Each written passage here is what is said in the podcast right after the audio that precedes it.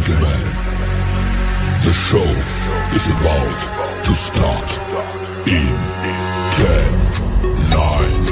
10, 9, 8, 7, 6, 5, 4, 3, 2, 1.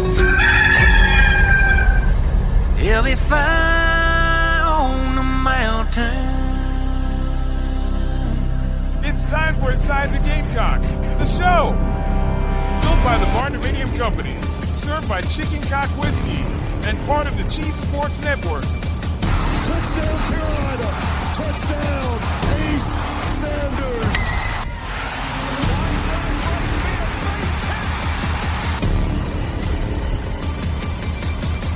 Pressure, and he just dives in.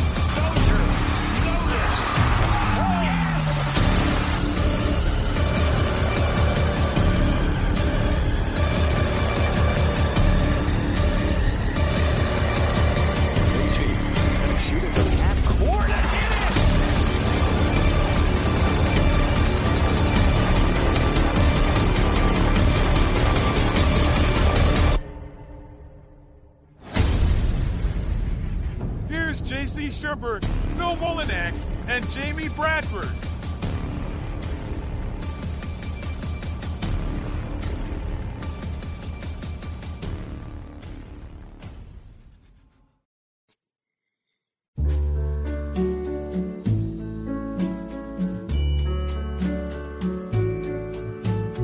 Wise men say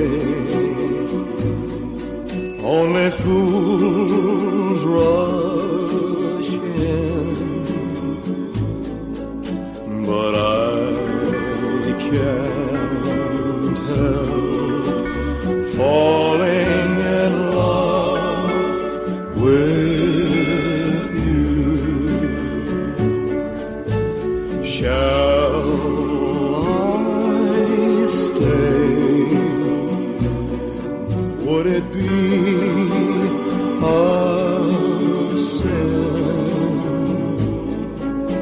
if I can't help falling in love with you, like a river flows surely to the sea, darling, so it goes. Some things are meant to be.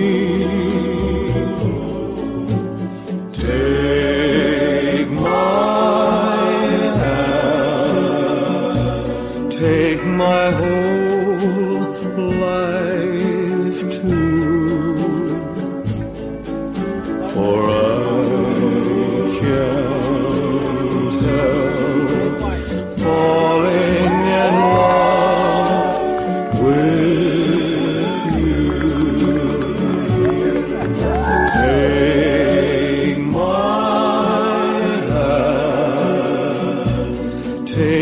whole life too,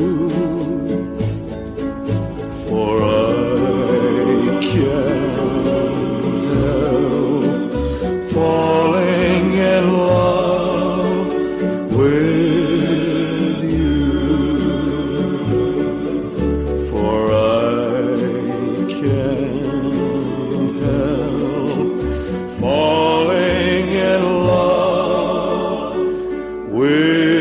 my hand, take my whole Congratulations. Glad to have you. Congrats. Thank you. Thank you, guys. As you can tell, my voice is not back to 100%. The flu bug went through the wedding party, which I thought when we set that date of December 30th, the one thing I thought was, man, that's the time of the year everybody gets sick. So we could have some sickness. And then lo and behold, it wiped me out rehearsal dinner night and wiped the bride out for New Year's and my mom and Oh, everybody else. So, but it was Mike Morgan's wife is sick now. Summer, she never gets sick. Oh no. So, for those of you that were there that avoided it, congratulations. But that's why I was not back earlier this week. Really, just couldn't talk, and I'm gonna try to make it through this, and I think I'll be fine. I may just have to sound like Froggy from Little Rascals for a little bit, but yeah, beautiful ceremony. I actually dried up a little bit midway through it because I didn't want to cry again on the show. But JB got me again. He always gets me with these videos. But certainly appreciate all the well wishes for those that were there. And then I've got a ton of text and just outpouring of Gamecocks all over the place. Shane Beamer even reached out and wished me a Steve Fink, guys like that. Reached out and wished me a congratulations. So I certainly appreciate each and every one of you for doing that. I'm a happy man. I think that if I look back through my career, I've probably done my best work as a married man, just to be honest with you. So I'm ready not only to live the good life and be a member of the club that JB and Phil are so happily a member of again, but also looking forward to getting back to work and really doing something special, not only with the NIL stuff I do, but with the website and Chief Sports and the show and all that. I think that when my personal life is not tumultuous, not that it has been the last 4 years since I've been with her, but when all that's kind of settled and I kind of know what I'm out there working for, not just myself, but my family, I do better. And I think we all do. So I'm looking forward to that as far as continuing to kick a lot of ass for you guys, my audience here for the next 20. And then I'm probably going to that beach you just saw for good. And I won't have a Twitter or maybe even get a damn flip phone and just turn it all off. And I won't even follow recruiting. I'll just look at the roster the day of the opener and say, oh, the Gamecocks got this guy. Great. I'll put it all behind me. But for the next 20, you guys got me and got me at 100%. So, thank you so much for making all of you, because even if you weren't there, I felt it and heard from you, making that weekend very, very special. And yeah, so every week between Christmas and New Year's now, I'll have Christmas, my birthday, and my anniversary all in 1 week. That's bold. It's bold cotton. Bold strategy cotton. So that week, I think we'll continue to take that week off of the show. So anyway, thanks so much, everybody, and good to be plopped back down in the middle of all this portal madness and be here with you guys today talking a little Gamecocks. Well, first of all, greetings and good morning, and welcome everybody back to what Inside the Gamecocks really is, the three of us here, always live from the Cinerama Studios and built by the Barndo Co. And, of course, served by Chicken Cock Whiskey. Can't thank all of them enough. And it's our third day back here in the new year. JC's first, so it finally feels a little bit normal again. No disrespect intended at any of the wonderful guests we've had. We've got two more great ones today. Derek Scott will be here in 10 minutes. He's going to call a huge matchup tomorrow at Colonial Life Arena. That game's at noon on CBS. But I will be listening to Derek Casey because that place is going to be rocking for the Gamecocks, no doubt. And then in the 1 o'clock hour, we'll be joined by John Strickland. We'll get into a bunch of the football stuff with him. Clearly, we've got the scoop on the portal commitments and decommitments, and we'll get into that and the coaching stuff and the whole 9 yards. But with you being back, people tune in for football, baseball, Carolina stuff here. At the end of the day, we're all people, and that was an amazing trip last week, being able to celebrate you and Nat and get to spend time with your mom and your family and a lot of our friends and a lot of your friends that you've been friends with for 40 plus years or whatever it's been. So, we're kind of a family around here, and we felt like Phil and I felt like it was the right thing to do to make the immediate beginning of this program about Nat and yourself and y'all's family. Congratulations. She's back there in the bedroom. She went back to work today herself, so I'm hoping she caught that. I sent her a text as soon as it came on. But if not, we'll definitely go back and rewind and watch. Right? Well, I know where to find a copy of it. So I was going to say, yeah, we I'm sure there's one floating around out there. We'll send you a copy. Well, I had to make sure my wife approved of it before we played it. I said, "Do you think that they'll be all right with this?" And she said, "Yeah." So you even caught me from the shoulders up. I appreciate that. Yeah, I was surprised you were able to get good shots with the sun shining off my dome right next to me. I saw Phil's head flash through before my eyes. A couple times, is that right? And you know, I hope this all comes off the way that it should, JC, because I really mean this so perfectly and lovingly. But while we were down there, you know, we get off that bus and Phil and I are getting off together. And Bill Gunner. And I looked at Phil. Phil's carrying a drink off the bus. And I said, are you taking a drink to the ceremony down on the beach? And he goes, yeah, I don't think there's any problem with that. And I said, well, I've never done that before. You know, I've been a part of a lot of weddings in my time. I've never gone down there with a drink in my hand during the ceremony. So he said, yeah, I think it's fine. I said, well, all right, if you're doing it, then I'll do it too. So we got off the bus and we went down and we noticed a couple others had them as well, but I was still a little bit unsure when I saw you walk down the aisle with a Miller Lite in your hand and Phil nudged me with his elbow and he said, he's walking down the aisle with a beer in his hand. I think we're in good shape here. We're okay. I knew quickly. Very laid back. A wedding. Well, it was the best atmosphere. There was no pretense. It was awesome. It was great. It was weird. Yeah, they screwed up. We had some music, but we were late. So it was we were late getting there because there was traffic in our Uber.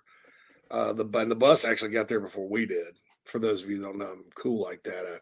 The wedding was on Jupiter Beach, which is about 25 minutes away from West Palm. So I got everybody a party bus. And there is video somewhere of Bill Gunter on the stripper pole in the party bus, just swinging around and around and around. I don't know where that is.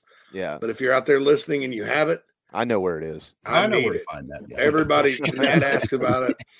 So we got out and then, so I didn't know that was actually my walk down the aisle. I thought I was just going to set up, but I was going to set the beer down. But then the next thing you know, here comes the flower girl. And I'm right. No, behind me was Joel and Whittle. Whittle was my best man, and so here comes Whittle. And so it's like, oh, well, but we had a nice little 12 pack out there during the ceremony. Ceremony is only 15 minutes long and damn, there's only 4 left when the ceremony was over. and my mom and her son died again. And there were like 5-6 people there that didn't even drink. And I was like, wow. As my friends are here, definitely. It's a sign. I showed up after everybody was gone. I just said, my friends have been here. Yeah. There's only 4 friends left here. Yeah. Well, I'm like Reacher investigating it. There's only 4 beers. Well, so look, not to take from that, but I mean, we had how long, Phil, were we on the bus? 25 minutes? Was it 20? If that 20 minutes, 25 minutes, something like that. So Bill and I went to the liquor store that morning. Our job was to stock this thing. And so we went to a liquor store, a very apparently fine establishment. The liquor was not overpriced at all. But some of these cats that don't know what to do with their money that live in Palm Beach. Wow. There was a guy down there who bought 4 bottles of wine for $6,800 in this store. And I about had a puked when I heard it. Anyways, so we get the liquor, which was a handle of vodka and a 750 of Trace, and because I couldn't bring the chicken cock, and they wouldn't let me fly with it because I wasn't checking a bag, and so we just got Trace, and which is fine, and a case of Miller Lite. That'd be plenty. We got to the ceremony and there was maybe 2 drinks left in the handle of vodka. I said, this has been 20 minutes. Where did all of this go? And when you got back on the bus, we had like those 4 beers you brought back on plus only another 4. So I was trying to figure out, I've only had 1, maybe 2. Okay, we'll call it 3. I don't know. Oh, but, so Skipper was on the bus. Yeah. Bill and Lauren were on the bus. You guys were Dean and Phil were on the bus. Oh, God, who else? So anyway, it was a lot of fun, but most importantly, at the end of the day, amongst all those stories, it was really a beautiful time. And I was honored to be a part of it and really thankful, not only for that, but apparently I'm the only one that got out of there without getting sick. So I'm thankful for that too. And you should be thankful for that, because yes. this was dirty. I mean, I'm usually sick for one day and then I'm fine. And the day of the wedding, like the day I thought rehearsal. See, I thought I was just hungover the day of the rehearsal dinner when I got up. Then I started shivering and running a fever. So I slept through the day of the wedding. I got up and I just pumped myself full of all kinds of medication and went and hung out over at one of the bars with Skipper and Bill and Lauren, and then came back, and I was good to go. I was there for that. And then New Year's Eve, man, I made it till about 9:30, but Nat got sick. Yeah. And so that whole sickness and health thing kind of cut my night short. I started feeling bad. I was like, well, that's why they say that. Yeah, they're going to test sickness and health, man. Yeah. I need to go back. So, and then we stayed in bed all day. I had like a relapse. We stayed in bed all day New Year's Eve. I mean, I watched those games from the Marriott, you know. And so anyway, enough about that, man. Lots to get to with the Gamecocks. Certainly fired up about this basketball game tomorrow. And I've got some obviously some thoughts about the new portal additions and where they could go from here. And I haven't been on since Pop Howard left, and I think Stone Blanton left. And so we got a lot to get to. No, we're going to get to all of that. There is no doubt about it, but we do need to step aside for a timeout. The basketball team is front and center, and they should be. They are 12-1 right now as they enter SEC play.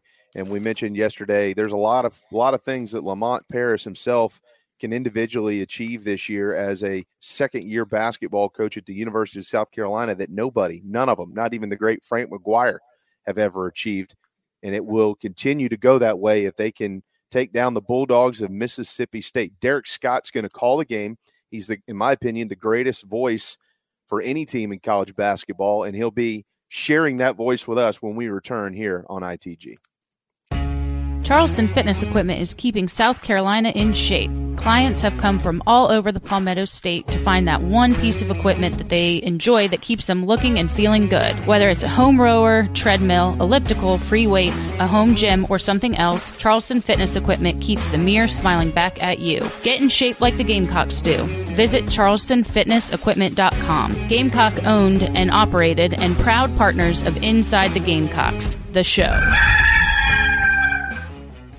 The preferred sign partner of Gamecock Athletics is Signorama Columbia, and they should be yours too. A full-service sign company that handles design, production, install, and service, Signorama Columbia has helped to bring to life the perfect vision for so many all across South Carolina. Owned and operated by proud Gamecock alumni, they can handle all types of signage, including interior and exterior, vehicle graphics, and more. Go to Signorama.com and find the West Columbia location, or call them at 803-407-9284. Bring your brand to life with Signorama Columbia, and go Gamecocks.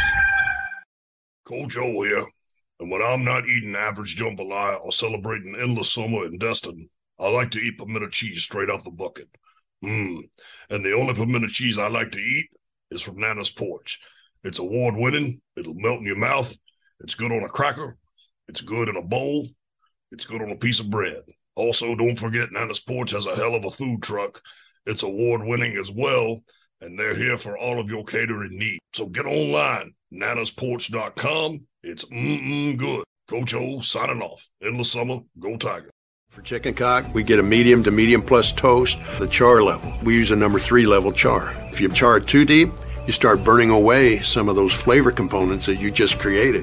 If you just char a barrel and you don't toast it, you're going to create some of those flavors just on a thin layer, just inside the char, but not the actual depth and full extent of flavors that you're going to get if you toast it properly. All those elements, that's exactly what they do. They boil down to great flavor.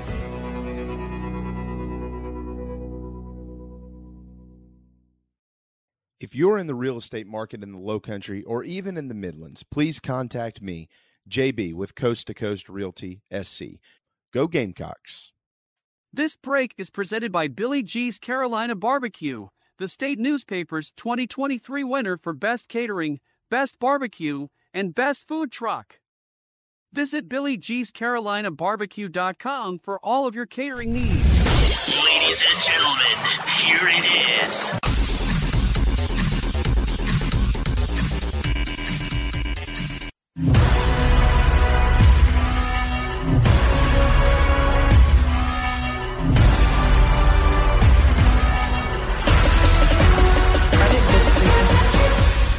This is Jacoby Wright from Gamecock Basketball, and you are listening to the show with JB, Bill, and JC. Go Gamecocks.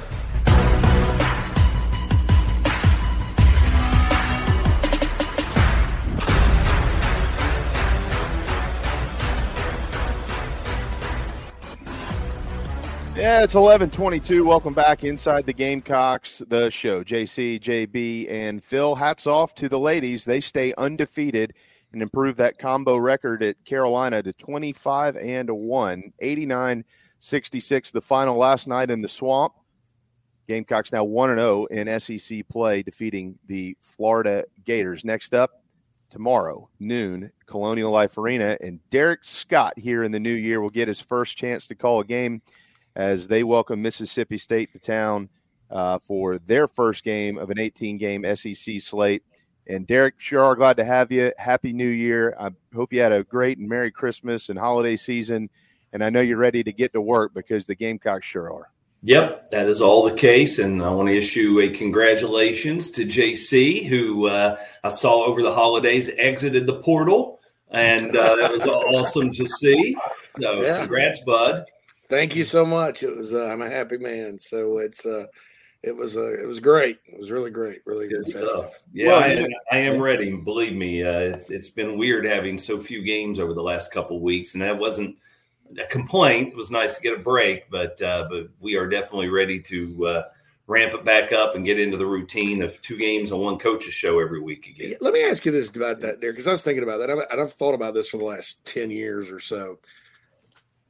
College basketball used to not be structured this way with all the breaks. Do you think fundamentally it's good or bad? I liked it, frankly, when they started after Thanksgiving, where there were these Christmas tournaments and all that. But now it just seems like, oh, you got a week off for exams. Now you got a week off for Christmas and New Year's. And it's just – and everything's kind of crammed into early November before people start to care. I don't know. What are your thoughts about that? That's tough. It really is. I mean, football is so dominant. I just saw something a little bit ago on social media showing the top 100 U.S.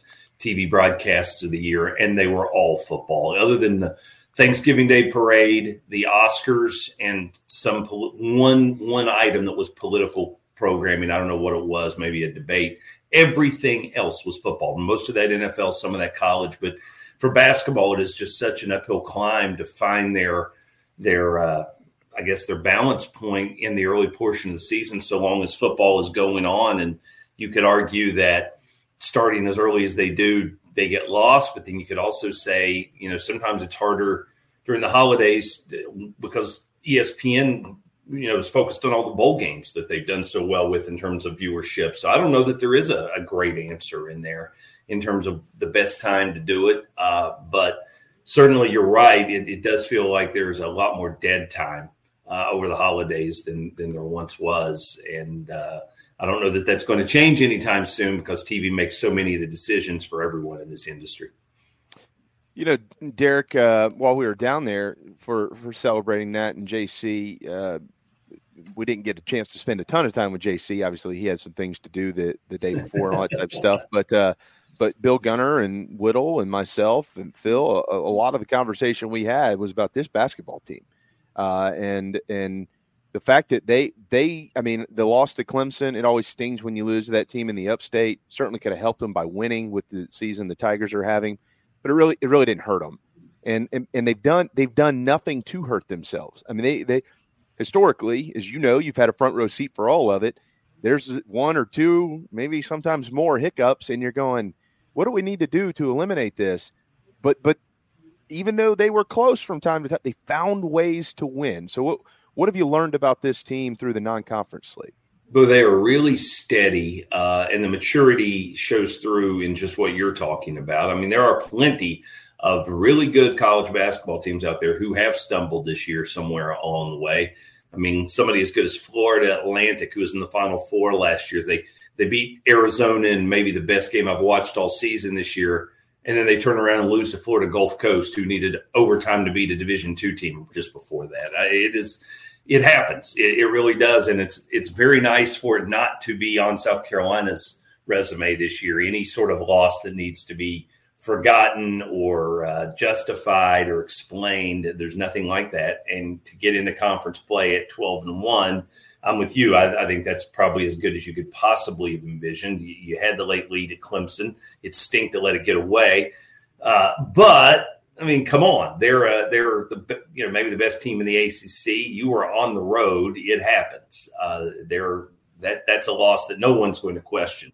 It was about as good as you could hope for. And now you have to find out what it takes to do on the next level. And that's what I'm curious about, because all the things this team has done so very well in terms of taking care of the basketball, sharing the basketball, defending at a more consistent level than I anticipated.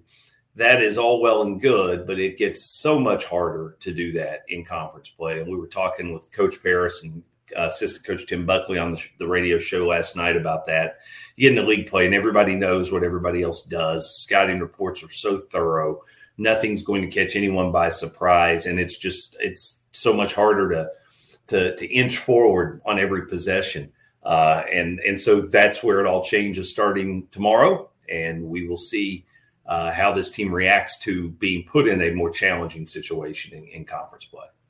Gamecocks, according to the release from the university just a few minutes ago, are seeking to begin 13-1 for just the sixth time in program history. The last time they did do it, they were left out of the tournament the year before y'all went to the Final Four, Derek. So it's only happened twice since the turn of the century, 2003-04 under Dave Odom.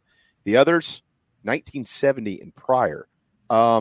There's a lot that goes into a lot of what you just said too: confidence, maturity.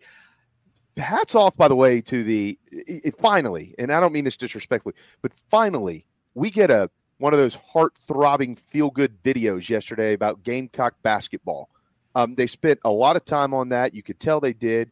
It was really good, and the end of it was really good too. When Miles Studi was asked the question by our friend David Cloninger, paraphrasing here, how are you going to handle this, that, and the other? And he said, well, how are they going to handle us? That tells me a lot about these guys. As you mentioned, they've been around a while. They're very confident in what they can do, and they're very mature as well.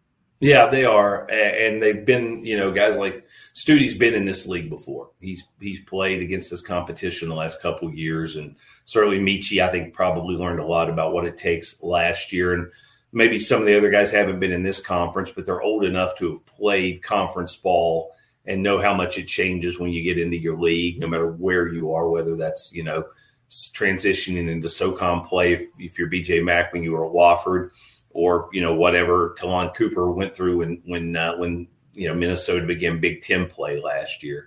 So they realize what it's going to be about. The freshmen probably don't, but there's only a couple of them on this roster, and they don't have as much of a role to play in all of it. So, we'll see how they react. I'm glad they're opening at home. I wish it was when students were back on campus. I don't know quite what to expect from the student section tomorrow. I hope there's some kids who are back early and ready to roll, because that will make a difference, especially when your next two after this one are both on the road. You know, you have to try and take care of your business at home in conference play in any sport, and, you know, fully leverage what that home court or home field advantage can provide you.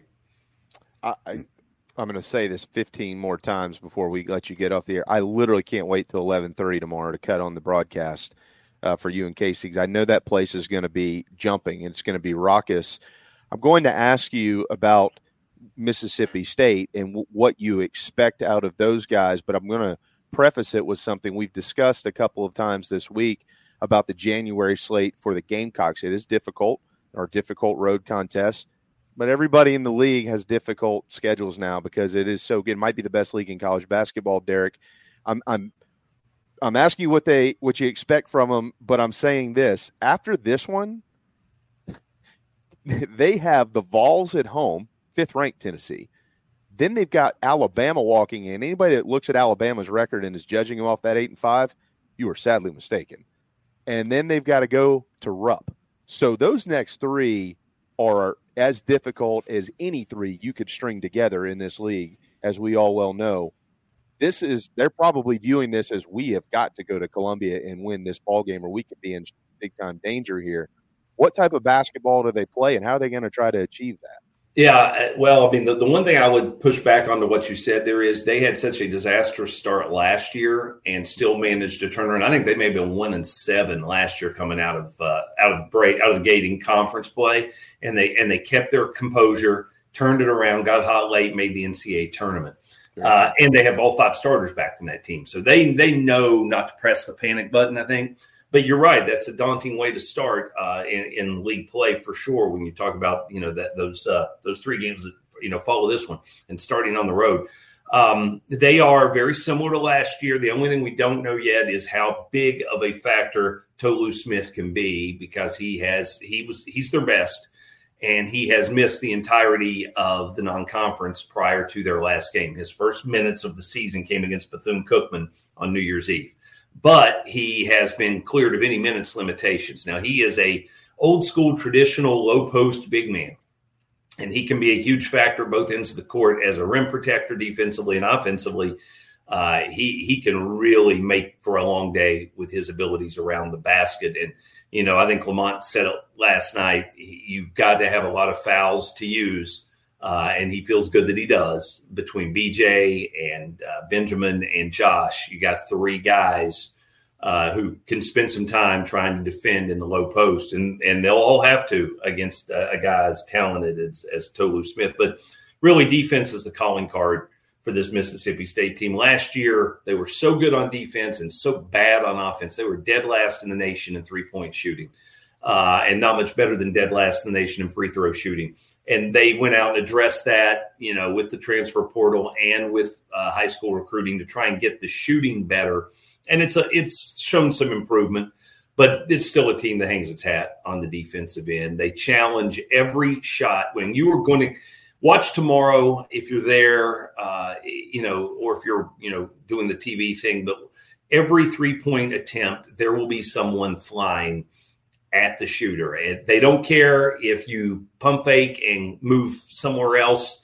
They would prefer that. They want to try and impact and challenge every single shot from the perimeter. And it pays off. I mean, there's no denying it. When you look at their, any of the analytic numbers for this bunch, you start with defense. They are fifth in the nation in three-point percentage defense. Folks only make about 26% of their threes against them, and that's because of their aggressiveness, how they challenge it.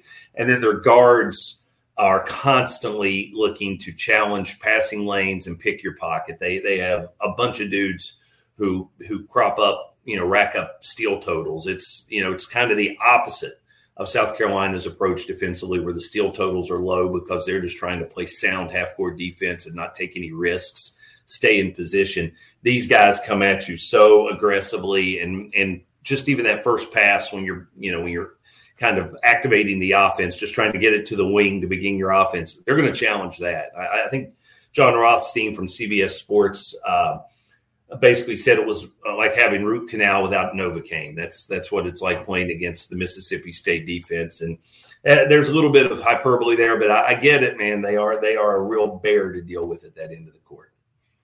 So who becomes, I don't want to say more valuable, they're all valuable, but in your mind, as it stands today, who is going to be the key to the Gamecock's success if they can have some offensively tomorrow? Is it Talon Cooper? Well, a lot of it will be on Talon, because taking care of the basketball and keeping those turnovers low is huge. And like I said, Mississippi State's guards are going to try and get into the ball handler, whoever that is. And with Talon being bigger, they will try and get up and under his knees a lot. You can just expect that from their backcourt, no question about it. So he'll have a big role to play. And plus, he is the head of the snake as far as, I think, trying to make sure everybody stays calm and stays in there within themselves and doesn't panic any if it is harder for them out of the gate. South Carolina, the second time around with Mississippi State in Starkville last year, looked to have learned a lot from the first time and played them very well down there. And that was at the time of year when State was really playing some of its best basketball toward the end of the season. So I think Michi will retain that a lot. Josh Gray was a big factor in that last year. I'm real curious to see what his role looks like tomorrow, considering he has been a bit of a non-factor, really, throughout the month of December. Great point. Derek Scott, voice of Gamecock basketball. Yeah, on that, I mean, Lamont, what was it last, or not last week? I don't know. It's the last couple of weeks. He mentioned that publicly. He's like, look, Josh, especially in SEC play, he's got a spot here. Like, he can be, he's got a role. It's really more along of him figuring out that he has that role and do it to the best of his ability. I'm paraphrasing, of course. What in your mind is that role for Josh Gray? Well, I think matchups matter for him as a 7-footer. The game has gone away from, that sort of player having a consistent ability to impact the game unless they are just dominant along the lines of, Zach Edey or somebody like that. So he needs to see folks on the other side of the court who look like he does. And that hasn't happened much in non-conference play, certainly not of late. It's been tough matchups for him against smaller, post players who can stretch the floor and pull him away from the basket. He won't have to worry about that tomorrow.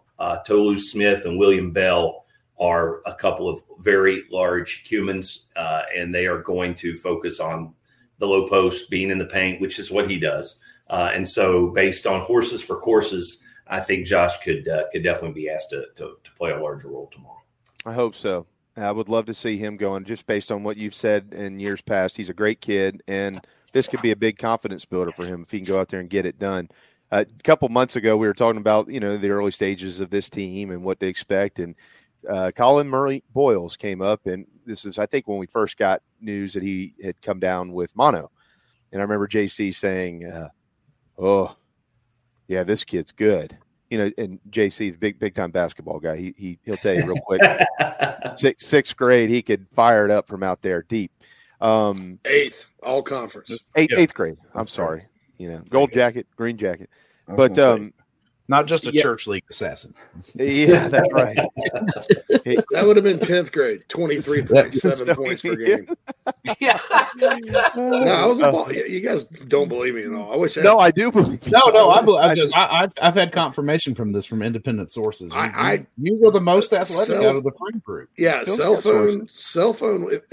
Those are the times I wish we had cell phone cameras.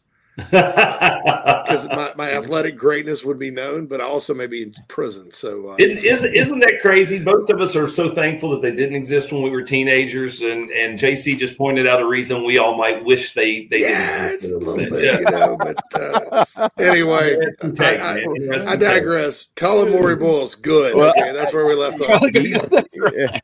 And I think Derek, how close is he to kind of being what they? I mean, clearly he's young. I mean, he's got a long time to continue to grow up and get better and better and better. But he's gained minutes, and he's gained strength, and he's gained knowledge playing at this level. What have you watched him do since he's been back for a month? And what do you think he will do as SEC play begins and the competition starts to get pretty darn good? Well, his most productive games were his last two. I think that says something about how much more comfortable he's getting and getting his strength back. And he went up for a dunk against Florida A&M. It was a play where they fed Bozeman's Verdonk in the high post right around the free throw line. Ben spun around to face the basket. Defense came towards him, and he slapped a bounce pass down under the hoop to Colin, and he was right at the rim, but he went up in a much more explosive fashion than we had seen, and he dunked on a guy who was right there with him. And that was, I think, telling that he feels more confidence in his ability to go up. And Lamont and I talked about that afterwards, the comparison between his first outing at Clemson, where he got another feed where he was going to the rim and he went up soft, so to speak. He was going to lay it in, and the ball got swatted off the backboard by P.J. Hall or somebody. And it was like, okay, Lamont said, he goes, if that is Colin during this summer when we're in the Bahamas or getting ready for that, he goes, he goes up and yanks that dunk, and it's not even up for debate, but he doesn't have that kind of energy and strength right now. Well, he showed that maybe that's back somewhat the way he went up against Florida A&M. Now, of course, for most any true freshman, the transition to league play is usually like a cold bucket of water in the face because you have to see how much more physical the games get. and how much harder it is to, to make anything happen. So there's that he's got awaiting him, this week. But I definitely feel like he's ready to contribute more, and I'm really excited to see how he does match up, because Mississippi State, besides Tolu Smith in the middle, they've got some really experienced forwards, guys that have been around the block 2 and 3 years, Cameron Matthews, DJ Jeffries, old guys, similar body types though to Colin. And so that will be, those will both be good matchups for him to see how he can handle things his first time out. Derek, that stretch there after the Clemson game, go up and survive in Greenville and take down the Pirates. CSU played really well. Give them some credit. I mean, they played really, really well. Gamecocks survived by 4. Winthrop, gave them a little bit of a run. I like Winthrop. Gamecocks get out of there with a 10-point win. And then these last two, 27-point victory over Elon, 32-point victory over Florida A&M, which I looked at Florida A&M's non-con schedule, and boy, they play everybody. Man. Yeah. What do you think that, let's see, 32, it was 60 points, I guess, 59 points combined victories in those last two games. Did that do anything for this team? It kind of felt like they needed that getting into the break and going into conference play. Yeah, maybe just to assure people that it wasn't, fool's gold, so to speak, with the production and the wins over Virginia Tech and Grand Canyon and playing as well, as competitively as they did against Clemson. It might have been needed to maybe reassure people of that. I don't know that the players necessarily worried about it as much as maybe some of us, watching externally might have, but it could not have been a bad thing. And Lamont talked about how going into that last game, he wanted to make sure his guys didn't coast and didn't really squander or spoil any of what they had achieved by having one of those sorts of bad days. And yeah, there are a couple games there you could pull out and say, well, they didn't dominate the way they should have. But again, man, this is an older team, but this is still young. These are still young people. And they are going to be completely guilty consistently of looking at things just like the rest of us do and saying, it's just Florida A&M. It's just Elon. If they don't know you, how can we expect them to really come out dialed in? And that's just the reality, I'd say, of any sport. But, you shouldn't have to worry about that from here on in. And the important thing is, like we said earlier, they didn't stumble. They might have gotten a little bit off balance, but they never truly hit the deck, and it didn't cost them any. Yeah, Mississippi State lost to Southern University. Yeah, right. Year, so. Exactly. Yeah. Mississippi State lost to Georgia Tech. And what is it they like to say about not letting one game cost you two? I don't think there's any doubt that Georgia Tech loss cost them the next time out against Southern. And that's one I'm sure that they are hopeful it won't come back to bite them like it potentially could. If it's like last year, last year they were in the first 4. They barely got into the tournament. They were last year where South Carolina is this year, either undefeated or one loss and a surprising performance in the non-conference. Then league play hit them like a brick wall, and it took them a while to get their balance back. And then they've really finished strong and just got in. But had they had one of those bad losses last year in the non-conference, they probably don't get one of those last 4 spots. Yeah, I remember that when they like you said earlier, State really got it turned around, and then I think they finished the regular season like 9-3 or 9-4 or something like that. But those last few games after they beat Carolina, that game you were talking about in Starkville, yep, they turned around and got beat by Vanderbilt. You remember that? And then in Vanderbilt, they lost to Vanderbilt in, if I'm not mistaken, the regular season finale. Yeah, the last game of the regular season, they lost at Vandy. Then they went to the conference tournament and felt like we've got to have success here. And I remember watching them in overtime beat Florida the first game of the day, and that was enough because they turned around and lost to Alabama. Ever expected them to. The next day, got blown out, and I'm sure they didn't walk out of the arena feeling like, well, we're in good shape here. But they did manage to get in. played Pittsburgh, lost by one. But when they got Tolu Smith to come back for his 27th season of college basketball, when he announced he was coming back and they had the whole roster, basically the whole starting lineup back, it was kind of like, wow, this could be a huge opportunity for Chris Jans to really take some steps. Derek, I want to ask you about the SEC in a minute, but we haven't mentioned Michi much. Just 4 of 22 from long range since the East Carolina game. Prior to that, he hit that 6 in that Clemson game up there. So he certainly struggled from behind the arc. We all know what he's capable of, but what's really, really, really been neat about him. Oh God, I don't even know if I want to say it. Going back to the note, you know where I'm going on the free throw side of this thing, right? The numbers are, I'm not going to say it all, because I don't want to jinx him, but going back to the Notre Dame game, I don't know if there's anybody out there better than him in college basketball. He's been perfect since then. I don't mind saying it because I don't buy that garbage. And I said it all right. And every game since then, Casey would put his hands in his head in his hands every time I would mention it, but I was convinced that Michi didn't hear me say it, so I couldn't really impact things. No, he's really steadied the ship at the line. And you're talking about the three-point shooting. I have to imagine there's so much emphasis defensively on teams to run him off of the line that it's opened the door for him to drive, penetrate, get fouled, and also hand out assists. And you've seen those numbers going in the right direction. He's really created opportunities for his teammates with his ability to get to the 10. And like we talked earlier, you won't get a clean look at a 3 against these guys tomorrow. That's guaranteed. You've got to just keep your focus and finish the shot. Or if you're not going to do that, you've got to really try and go aggressively into the paint and see what you can create that way. So Gamecocks need Michi to be, their leader. I mean, that's just the bottom line. He's the most consistent offensive threat they've got, and that's been the case basically since conference play started last year. And they need that in a big way from him, really throughout the next couple months.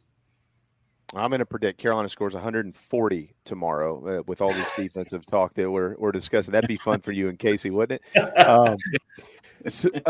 This is elite, Derek. It's probably been a while, maybe ever. I don't know. You have to do a lot of research on that. But the slate tomorrow to open SEC play is just absolutely phenomenal. And I know that you keep up with all these programs because you're going to see them all throughout the year, and you're a basketball geek like a lot of us are. For those that haven't seen the schedule, look it up. If you like basketball, settle in at noon, and you'll be done tomorrow night around 10:30, and then Alyssa Lang and the crew will, on the SEC Network, will carry it to about midnight. Kentucky on the road at Florida tomorrow. Auburn on the road at Arkansas. Ole Miss at Tennessee. LSU's at A&M. Alabama's got Vanderbilt. Vanderbilt has struggled, but anytime you go on the road, especially in Nashville, weird things happen sometimes. So it is really just a phenomenal slate, and I wanted to roll that out there so you can give us your thoughts on the conference as they do step into SEC play. It's really deep. Big 12's probably the only conference right now that can claim to be deeper. And they don't have as many teams, but I mean, Big 12 is positioned right now where I think there are 8 different, teams. Everybody practically is in the top 60 of the net in that league. It's crazy, but no one else beyond them has more teams, top 50 net rankings than the SEC. The ACC continues to really flounder these last couple years, and their reputation as the basketball gods is really on life support. The way that league has kind of turned in the last couple of years after a couple of luminaries have retired in their respective communities. But you look at what the SEC has right now. You've got the schools you thought would be good who have been, like Tennessee, and A&M. But there's Ole Miss, who I don't think anybody saw this coming. Long term, I think everybody knows what Chris Beard can do. But my goodness, they're undefeated, and one of 3 undefeated teams left in college basketball. Yeah. And then South Carolina certainly has been a surprise for a lot of people so far. Kentucky, kind of bouncing back a little bit from the last couple of years, and they've gone back to the old formula of having a ton of talented freshmen. But these guys really have been able to return that style of explosive offensive play that Calipari, made kind of famous down there in his first few years with all the great recruiting classes he had. Yeah, I mean, it is a deep, deep league. Auburn has kind of stayed under the radar, but that's a top 25 program that Bruce has right now and more depth than he's had in a while. If there's anybody who may have been a little bit of a disappointment, big picture, it may be Arkansas. But then you step back and look at who their losses are to, and you go, okay, there's absolutely nothing in there that really makes you raise a red flag. Just they haven't won as much as you might have thought they would. But Musselman has done a pretty amazing job year over year of getting his guys steadied when they've had some stumbles through injuries and so forth. And then you talked about Alabama earlier. Yeah, I don't know why Nate Oates played the schedule he played, but he put his guys through it, and they'll be fine. I mean, I think there's still, you look at, if you believe the analytics tell the real story about a team, I think Ken Pom still has them top five, in spite of all the losses. So the way they play still measures up. So yeah, there's a lot of talent in this league right now. It's pretty amazing. I admitted the Georgia Bulldogs as well, off to a hot start. They've won a bunch of games since they got off a little slow this year against some good teams, by the way. Dogs broke that 12-game losing streak last year to South Carolina. Gamecocks turned around and gave it back to them, looking to start another 12-game streak. That's down the road. Tomorrow at noon, 11:30, this guy, Derek Scott and Casey Manning, will be on the call. The mics will be hot, and they will tip at noon on CBS. If you're going to the game, enjoy it. Hopefully that place will be rocking. I anticipate that it will. And Carolina will start the entire slate of SEC play tomorrow before anybody else gets on the floor. All those other teams, they don't get to listen to Derek. They can, but you're not the voice of them. You're the voice of us, and that's why we're the luckiest program in this conference and beyond. Really glad to have you. Good to see you. Can't wait to hear you tomorrow. And I hope they give you something to crow about after 2 hours of basketball. Hey, before I go, guys, I just realized I got the itinerary for our road trip. I'm going to be in Tuscaloosa Monday night when they're playing the national championship football game. I wonder if I'll find anybody to have a cold beverage and a peanut with at any of the local establishments there on University Boulevard. We can talk about the challenges of the shotgun snap and why that seems to be something that Coach Saban may have to focus on a little more next year in preseason. Good luck, Derek.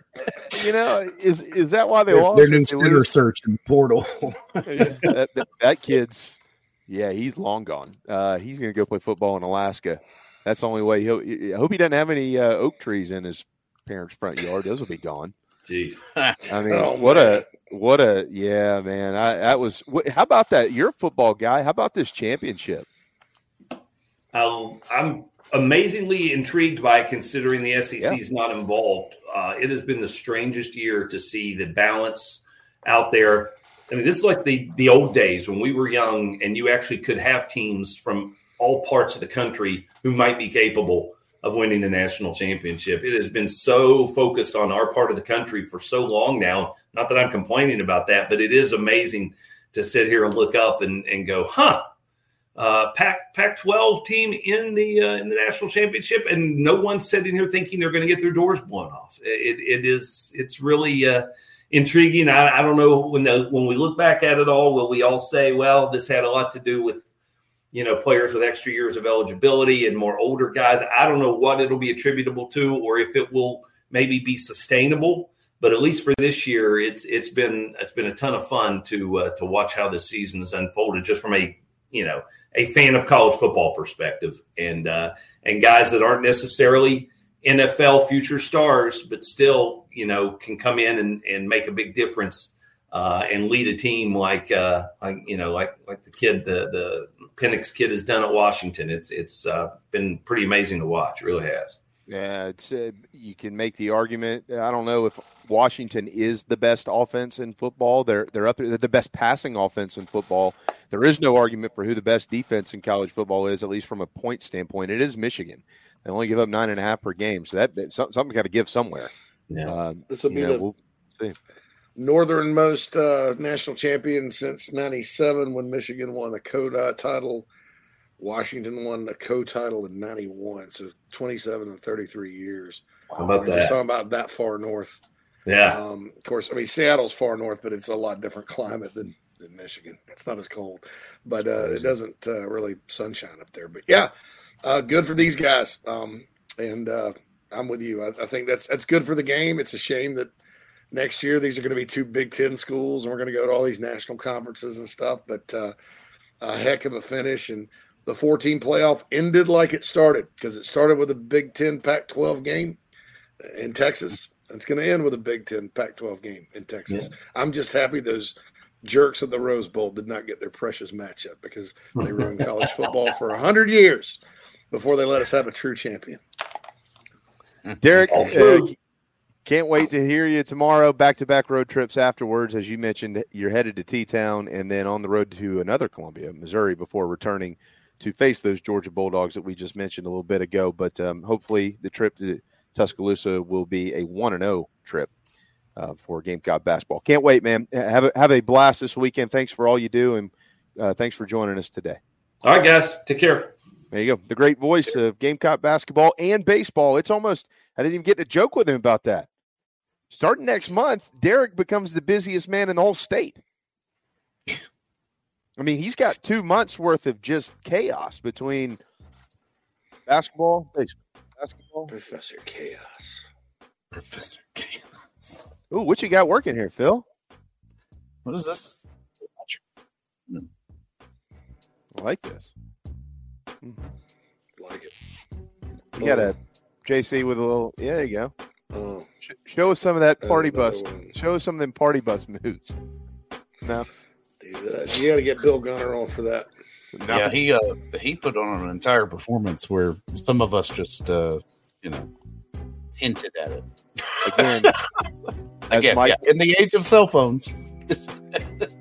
As the Golden Tones pointed out yesterday, I was very happy to be sitting in the front of that bus. Not in the back. Oh, I forgot. Yeah, Mike and Summer were on the bus too. I was trying to think of who all was on the bus. No, just Mike. Summer, she had to drive this car. Right. Yeah, okay, just, me and Mike. Yeah. Like little high school girls, we sat there and made fun of everybody. Yeah, upon reflection, I was not really considering the pathogenic nightmare that the back of that bus was at the time. Yeah.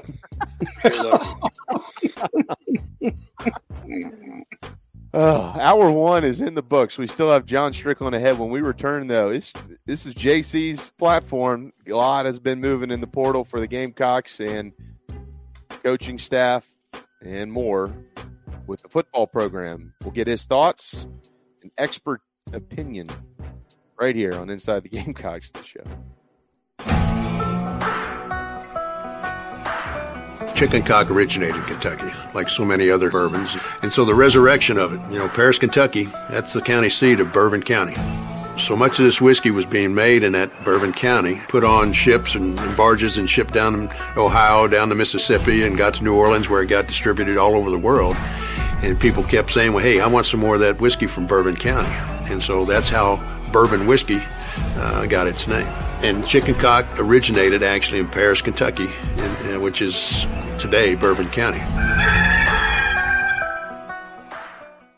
If you're in the upstate of South Carolina and are in need of residential real estate services, Cindy Bass, Searfoss of Caldwell Banker Kane is for you. Ask her about the Village at Creekside, all of her listings in my hometown of Spartanburg, South Carolina, right there on Daniel Morgan Avenue, married to a lifelong Gamecock fan. And many of our listeners have already bought homes from her and been 100% satisfied with the detail and care she uses. Cindy Searfoss, 864-414-5271, Caldwell Banker Kane in the upstate for your real estate needs. Building your dream home is often just that, a dream, and sometimes a nightmare. But at the Barndo Company, they commit to quality and build without sacrifice. Customization, open floor plans, limitless flooring options, maintenance-free and easy installation perks, and affordability are just a few reasons why they've been named one of the best builders in the U.S. Believe in your dreams. Visit thebarndominiumco.com. That's thebarndominiumco.com. The Barndo Company. Gamecock owned. Gamecock operated.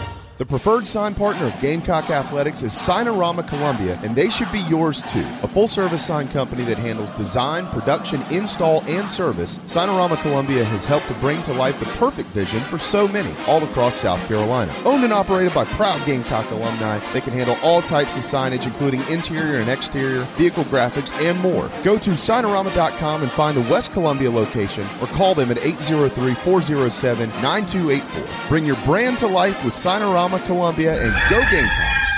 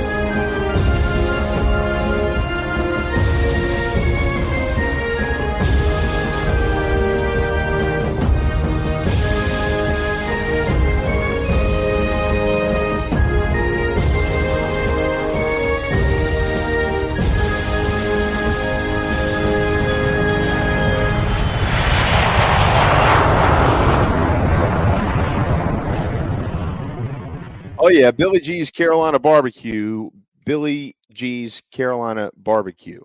Just think about that and remember that for your next event.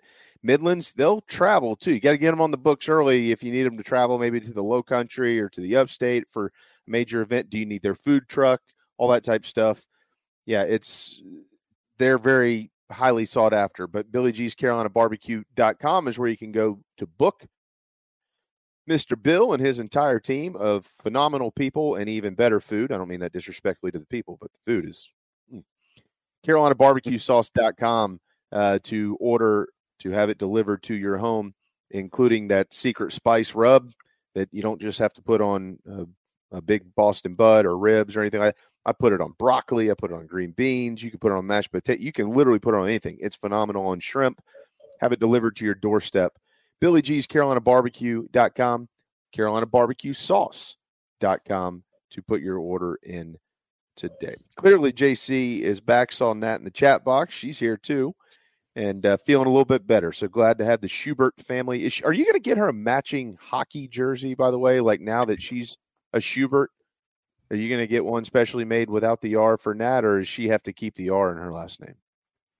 I've actually got it fixed. I just haven't gone to pick up. It's been over there for 2 months.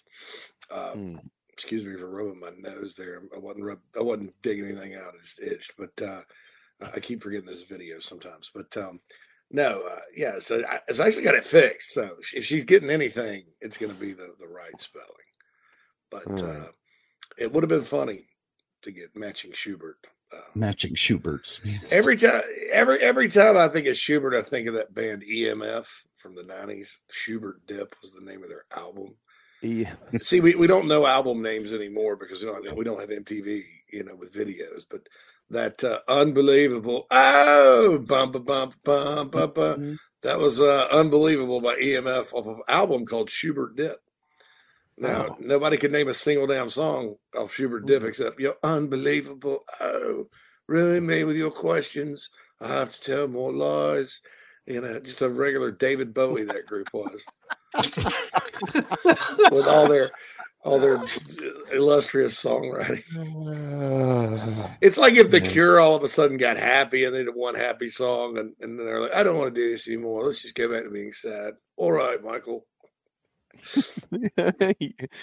We'll have to when these songs come up, Mad Dog, you'll have to just plug them in as we're going to break and things like that. No, unbelievable. A soundboard would help me with that, and I really could do these. I could. We gotta get you a soundboard, Phil. Soundboard, and I can pull that off. Phil, we got a list of things we got to get Phil. So, yeah, January. I was going over my list of to dos in this month. Actually, this morning when I got your email, JC, and I was like, "Oh my God, get me to February." If I can get all this stuff done over the next 3 weeks, I don't know if I can. We're gonna try. I might have to. Well, with that particular thing, you got till next February. You got till February. Yeah, but like only the 7th. I got to go back to South Carolina at some point. I got to go back to South Carolina at some point this month too because I'm behind on that. So I got to start my schedule back where I'm Studio South for a few days. So I'm going to wait till my voice gets back before I get on. And Craig, my wife wanted Dead or Alive. Yeah, to answer that since we haven't been able to answer. Dead or Alive?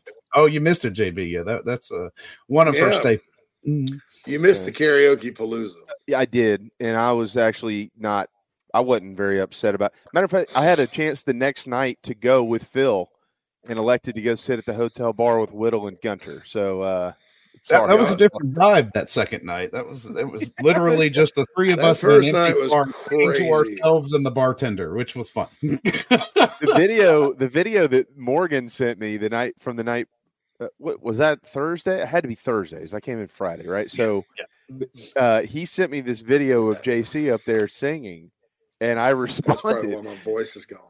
I said, dude, there's a guy sitting 5 feet from him, and he wouldn't even turn around. Like, man, what a prick. Yeah. You know? Like, freaking tough crap. Prima donna, man. I was in the zone. No, man, that was a lot. That was a lot. We had a lot of fun that night, man. And man, that guy's just carrying on. Yeah, Mom, things are good. Yeah, this cat behind me is just singing whatever you were singing. What were you singing? Piano Man, I think. Piano. I think that was Piano Man. But that was early in the evening too. They weren't really feeling it at that point. But you have to understand, my friend Jamie Ray and I, we. Like, Jamie got in. Like, people got in all day that day, right? So I sat at the bar at the hotel. Me and Jamie cracked open our first ice cold one about 10:30 a.m. and then ate. And then, I mean, it was by the time that went down, everybody was three sheets to the wind. And some people were coming off 8-hour car rides, and you know how that goes. You drink extra fast after an experience like that, you know? So it was just one of those things, but certainly was a lot of fun. A lot of fun. The karaoke palooza was fun. It was. That was a great wedding, great way to do it. But I know everybody's glad to have you back. Since then, the Gamecocks have lost a portal commitment, which I think was pretty surprising to a lot of folks. They have gained 3 in the last couple of days, including, maybe another center. Last night was a good night for Carolina on the recruiting trail out of the portal, and Montario Hardesty, JC, had been relieved of his duties, and Carolina's in search of a new running backs coach. We're going to put the coaching aside for a minute. There's a lot to unpack in that. Matter of fact, when John Strickland was at South Carolina, Gamecocks made a change at the offensive line coaching position. His coach left while he was here. John will be joining us at 1:00, and he'll talk about that from the player standpoint, and how that does and doesn't affect guys. Things have changed in 20 years, of course. You can just up and leave if you want to now that you're a player. But we'll get to that side of it too. Let's talk about what the Gamecocks have gained, JC, in the portal, and we'll start last night. Added a couple of players. Tell us about these guys and how important they'll be to the future of the program. Yeah, I guess they got 3 new ones in. Torricelli Simpkins, for those of you that, wanted an offensive lineman, you got one. North Carolina Central, he's originally from Charlotte. I want to check out some strength numbers on him. I want to see how much does he bench, how much does he squat, what does he power clean. Because on film, he looks exceptionally strong and nimble and violent. What you want if you're an offensive lineman in the SEC. And keep in mind, some of these HBCU schools, I mean, this guy was the offensive lineman of the year in the MEAC on a really good for that level offensive line. Has good what I call punch with his hands. I mean, you can – turn on his films on his Twitter account. So, I mean, these kids don't get a whole lot of, you'll get a whole lot of exposure at North Carolina Central. But I'll remind everybody, there's a boatload of NFL players that come out of that league, the MEAC, every single year, and the SWAC, that have long careers. I'm not projecting that about him because I don't know. I do know this. He's big enough. He's got the size and the arm length and things like that to play in this league. Like I said, I don't see how strong he is. In other words, what kind of gains, if at all, does he need to make between now and August to really battle, to go to battle with the best defensive lines in the country? Because he can dominate guys that are lesser than him. I saw that on film. But, you know, that would be my question there. Lonnie Teasley's got a lot of familiarity with this guy, having coached at North Carolina Central. He's a veteran. He's an older guy. I like it, you know, and you know, like Hale McGranahan really likes him, and Hale pointed out on the site today, well, you know, you need tackles. Well, yeah, but, hey, shoot, you know, you got, you know, 2-3 good ones coming in, depending on where you play Franks. If you can find a tackle, I'm sure they're not going to turn one down, right? But this guy, if he can come in and play on the interior, you can get by with Vershawn Lee at tackle next year if you have to. You know, you don't have to have him as your center. And I don't know that that's thinking or not. This guy just may be a depth piece because they lost Jondarius Morgan. You know, you never know. I like the name Torricelli Simpkins. That's that's pretty pimp, Torricelli. That's a pretty pimp name. It's Italian. Hey, was he? My understanding too with this was scheduled to take some additional visits and canceled them. What other interest did he have? Texas A&M. I think Houston, Texas A&M, Colorado Buffaloes, Prime, you know. But, I mean, his relationship with Teasley, and look, Lonnie Teasley, say what you want about the offensive line, how they played last year. I think the book is yet to be written on what kind of coach Lonnie is. But that dude gets just about everybody he goes after in recruiting, and you can't dispute that. And the previously existing relationship, the fact that this kid's from Charlotte and right up the road, I kind of, you know, I like it. I like the pickup. He was the first welcome home. He committed pretty early, canceled his other visits. So we'll see. You got to get enrolled, as we found out with some bad news that we'll talk about in a little bit. So the next guy is an in-state kid that went to Louisville that a lot of people over in the PD, you know, couldn't understand why South Carolina didn't offer. He's from Dillon High School, Amari Huggins Bruce. He kind of fills in that Jaden McGowan spot. I think he's a better player than Jaden McGowan right now as far as production goes. Is he a guy that maybe has the blind speed that McGowan does? No, but he's 3 inches taller, 2 inches taller, three probably, if you really get right down to it. Is a guy that you can give the ball to on a reverse, kind of that slot guy, like Amarian Brown. I think he can help this year if he produces the 25 to 30 catch range like he did at Louisville. I think that's a good thing. Never count out in-state kids that come home. They tend to play above and beyond when they're playing for the in-state school. It's just how South Carolina kids usually roll. Some questions surrounding, I guess, from Louisville fans about his hands or whatever. There's some talk about his hands. I need to go look into that.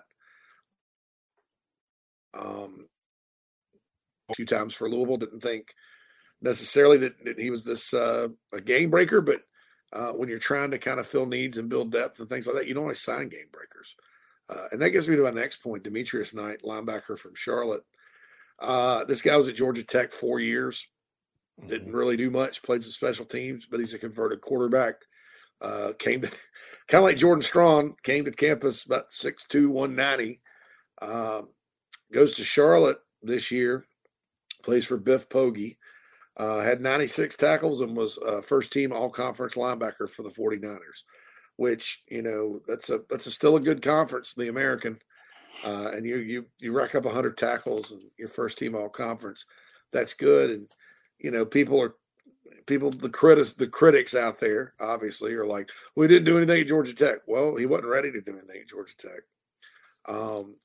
That's one, and then two. guys, especially when they change positions of their body changes to the tune of 57 pounds, that may take some time. You know, you may need to get comfortable. And if you're not playing a whole lot in games, which he wasn't at Georgia Tech, outside of special teams, your chances of getting better are slim. You know, you're not going to get your potential because you get better by playing. Mm-hmm. And he did. He played the whole year this year, 96 tackles, like I said. And then on the miles per hour thing that they put on guys or whatever. Catapult, 21 and a half miles an hour. That's Nick Emanwara speed at 247 pounds. Wow. So I think if you're going to replace Pup and Stone, you want production and speed, right? Because that's you know, you're looking to replace the production they have, but you're also looking at the speed. And I also want to say this. Linebacker, there's a lot of questions about that spot in a lot of ways other than players next year. Like, in other words, are they going to go more three? Are they going to play two linebackers? You know, how is it going to – what kind of system – or line, it's the same system most likely, but will the alignment be different? And then, so with guys like this and the kid from Pitt, Kamara, who's visiting, you know, these aren't necessarily guys that you're going, God, we need a starter. Shoot, oh good, because your starters basically are. Debo Williams was an All-SEC linebacker last year. He's probably starting. The way Bam Martin-Scott finished last season, he's probably starting. You got Jerron Willis there. Mo Cabba's back. We don't know. My guess is Mo's probably going to be a lot like Sherrod Green, where a starter if you need him, but most likely a backup. But what you don't want to have with these guys is, you know, a situation where you have to depend on Wendell Gregory and Fred Johnson. And then if you have an injury, you really got to depend on those two guys. They're freshmen, okay? You don't want to have to depend on your freshmen. The other part of linebacker is this. The more linebackers you got, usually the better your special teams are. Your reserve linebackers are the cores of your coverage teams, things of that nature, linebackers, safeties, receivers, running backs. So you need more bodies. And so if I'm going to take somebody, I'm going to take a guy that's 250, that had 100 tackles, that was all conference last year, that runs 21 and a half miles an hour, even if he didn't do much at Georgia Tech, because at the very least, he's going to be a backup and help my special teams. So I like the take. I like the kid Kamara they're in on for Pitt. He's from Akron, Ohio. This dude, Pitt was a bad defense last year, but I know individually they are coaching guys up because it's Pat Narduzzi, and he doesn't put up with anything else. This guy, Kamara, Akron, Ohio, so he's got that Midwest tough grit, Steel City kind of deal with him. They got beat by Duke last game of the season. Season's over. He's running around 11, 12 tackles. You know, that kind of guy. You know, and so if you're going to lose Pup, and you need to replace him because you're not going to have – you don't want to have to rely on Wendell Gregory and Fred Johnson. So there you go. Well, Jerron Willis is playing linebacker still. So that's the deal there. So and, yeah, he was at Tech for 4 years. I don't care, you know, because there's so many players who do squat at one place. And they do a bunch. You know, what matters is right now, Clint. It doesn't matter what the hell he did at Georgia Tech. Why would that even matter? You know, they're taking him from Charlotte. He had 100 tackles last year and was an all-conference player and runs 21 and a half miles an hour, and they're not counting on him to start. Mm-hmm. I don't understand the angst and consternation. Some of you would rather take a kid. There's a kid from Bama in the portal that's visiting this weekend, a D lineman, that's played in 5 games, that was in 3 years, that was a quote-unquote five-star, right? People are more fired up about him than they are about a kid that had 100 tackles last year that was 21 and a half miles an hour that was an all-conference player. That's not how football works. I guess we're just going to have to go 6 more years of this where, you know, you get a bunch of good players for the lower level before people start believing that, you know, the star ratings, look how many 5 stars Georgia lost. You know, their blue chip ratio is going to be awful. No, probably not awful. It's probably still going to be the same. But, you know, just think about this. Football changes year to year to year. And that's been proven time and time again. And I just don't understand the angst and consternation over it. I'm not saying any of these guys are going to be superstars, but I do think South Carolina, I would rather depend on a guy that's older, that has these kind of measurements, that has this kind of experience, that have made this many tackles, than a true freshman. next season, and most football coaches would as well.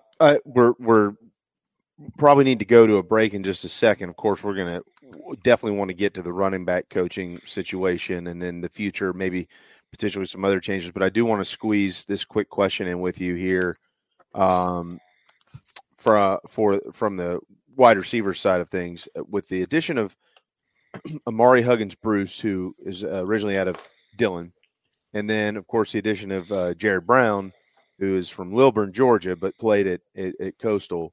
How would you, and as Mike Morgan pointed out yesterday, you know, you're one of the best in the business at actually evaluating talent, have been doing it for over 20 years professionally. So I don't ask you this. I don't know the answer to the question. I'm not asking you as a friend. I'm asking you as a colleague. How would you honestly evaluate that group of just two receivers? They might add one more, I guess, is my understanding of this. But the two that they're bringing in to replace, I think, the five that they've lost. Look, Juice Wells can't just replace. Hopefully you can. Maybe one of these guys is Juice Wells. I don't know. But it's hard to envision that until you see it. So knowing what they've lost, Sampson, Horton, Omega, all those guys, Xavier Short, and then the two guys that they've added, what they've done collegiately, JC, collectively, their production, the type of players they are. How would you evaluate that pair? Right now, they're just not done. They're not done yet. They can't be done. I mean, that just you just can't. You can't. You're talking about in the portal. In the portal. I don't think they're done. And the good news is, by the way, South Carolina does have two receivers on campus. One's there now. One's coming this evening. From Miami, Ohio, and Troy, their leading receivers, respectively, Gage Larvadane from Reserve, Louisiana, from down there where Coach O's from.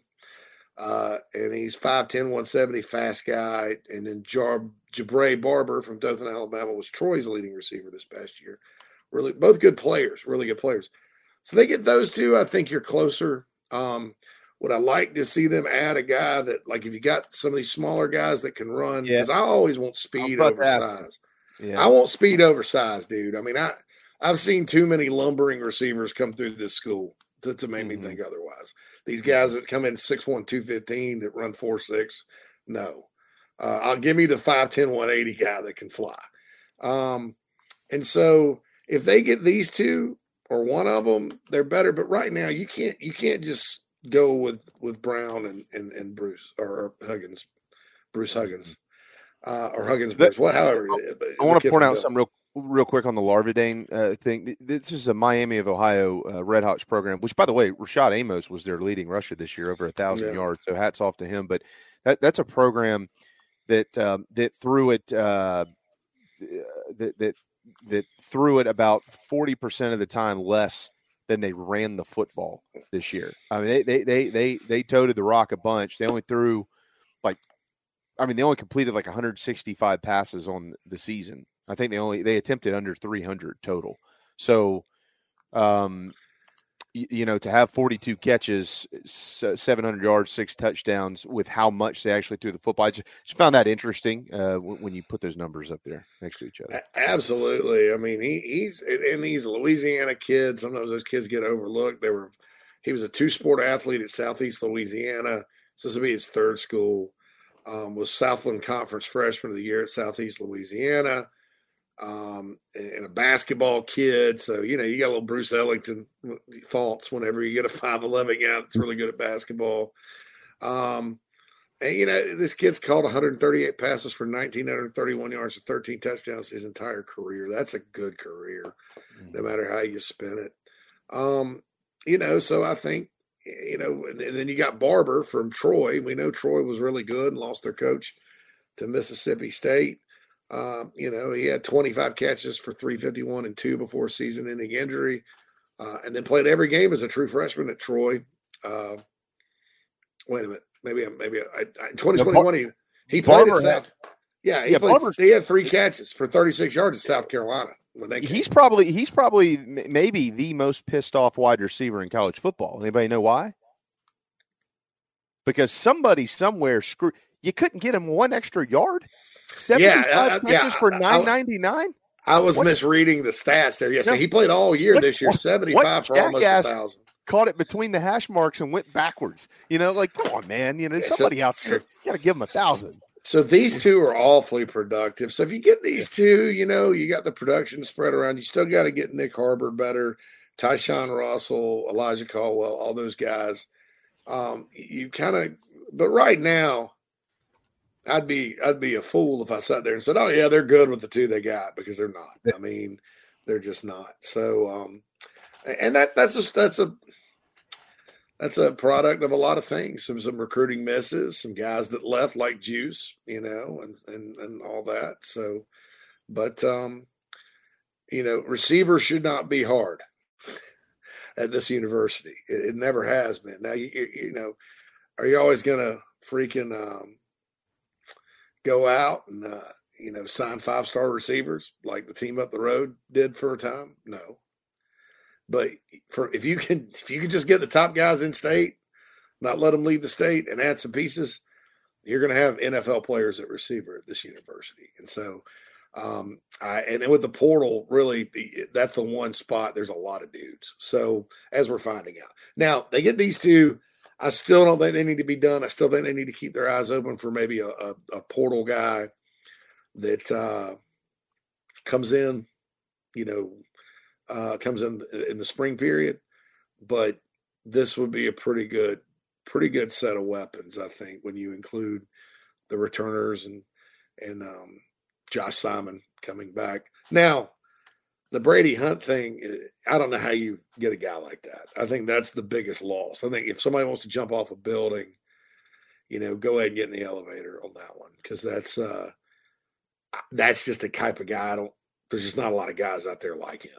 Yeah, and it just happened. It just so happened Mike Elko hires this guy from Ball State, and you know these things happen. It wasn't anything crazy, but something else we need to fix in college football. They should be able to sign the paperwork, forget the enrollment date. Once that's done, it's done. Yeah, that's where you're going. That's it. Because how many guys did they wipe off the board when this kid committed to South Carolina?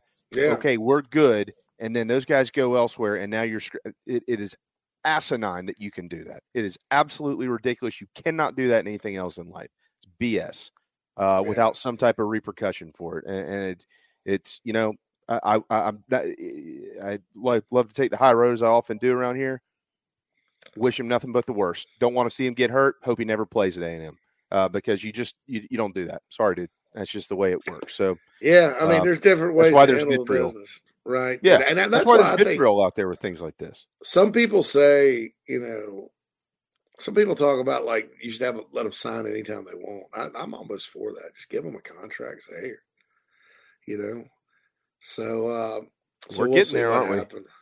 And look, some people are talking, well, they can't attract receivers because they don't have a quarterback. That's not true. Yeah. That's not true. I mean, look, they didn't get all these receivers lining up last year. And then Spencer freaking Rattler. So, I mean, I don't think even if they'd have lost Juice Wells last year that there were guys lining up. So, yeah.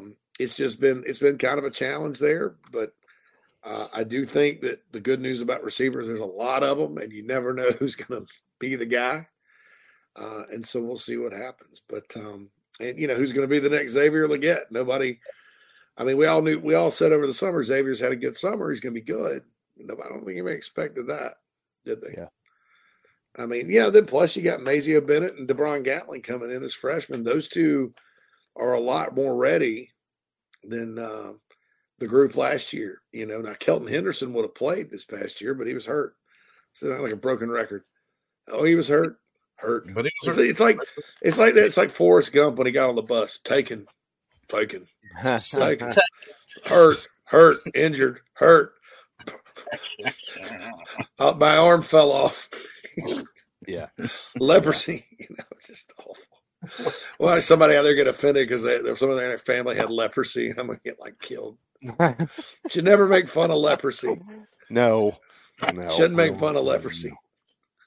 Well, you need to slide to a break here. Anybody know anybody that's ever had? I mean.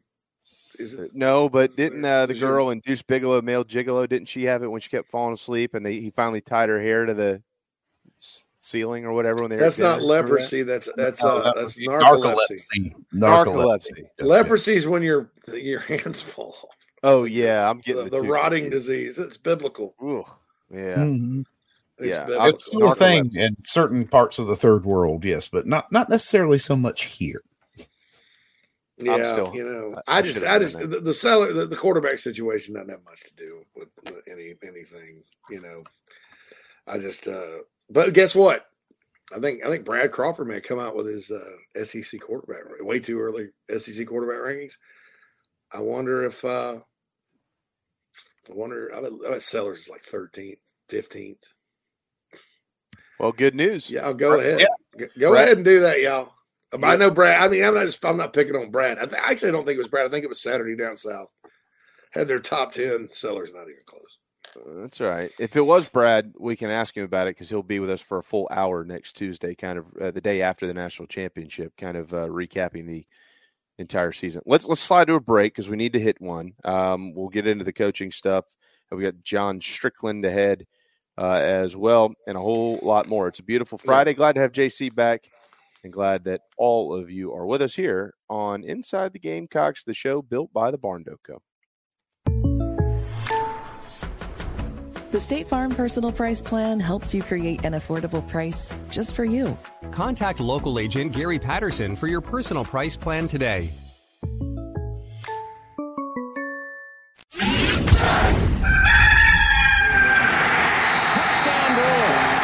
A screen, and it goes to Brewer. 20, 15, 10, 5, touchdown Brewer, his second of the day. Pitches it to Brewer, turns the corner, touchdown, number 3 of the afternoon.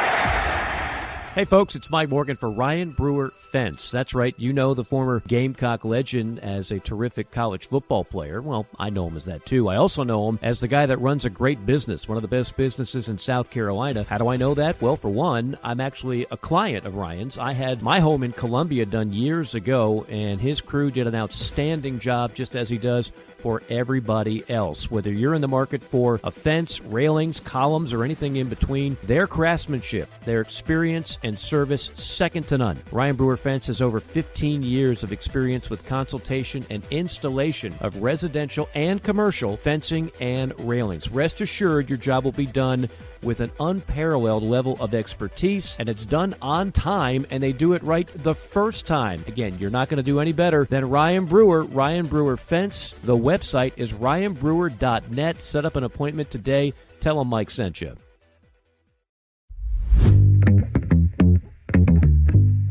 My company is Billy G's Carolina Barbecue. We are based in Columbia, South Carolina, and we have 2 lines of sauces and a spice rub.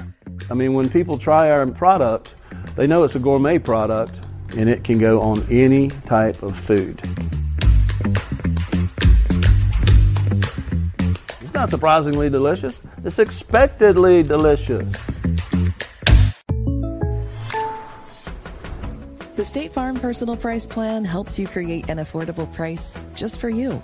Contact local agent Gary Patterson for your personal price plan today.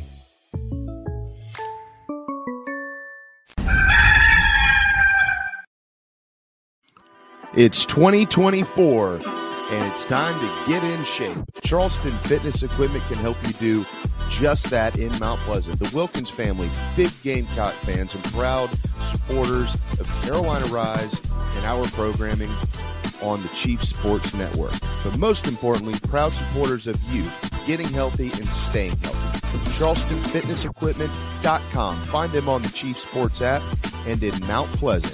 Happy New Year.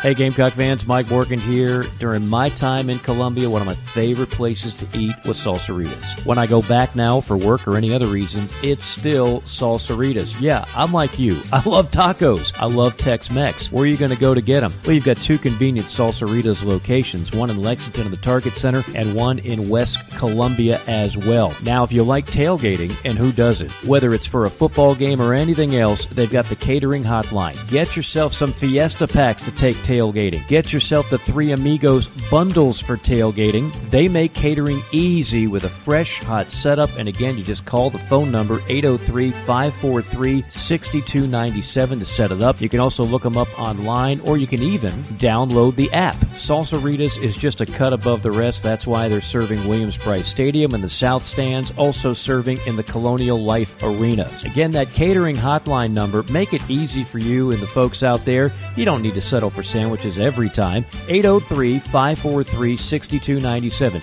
803-543-6297. Rescues and Resin, proud supporters of Carolina Rise. They are also proud partners of the show. They make products you can't get anywhere else. Custom designed wood and resin products that make your tailgate, make your home, or make anything stand out.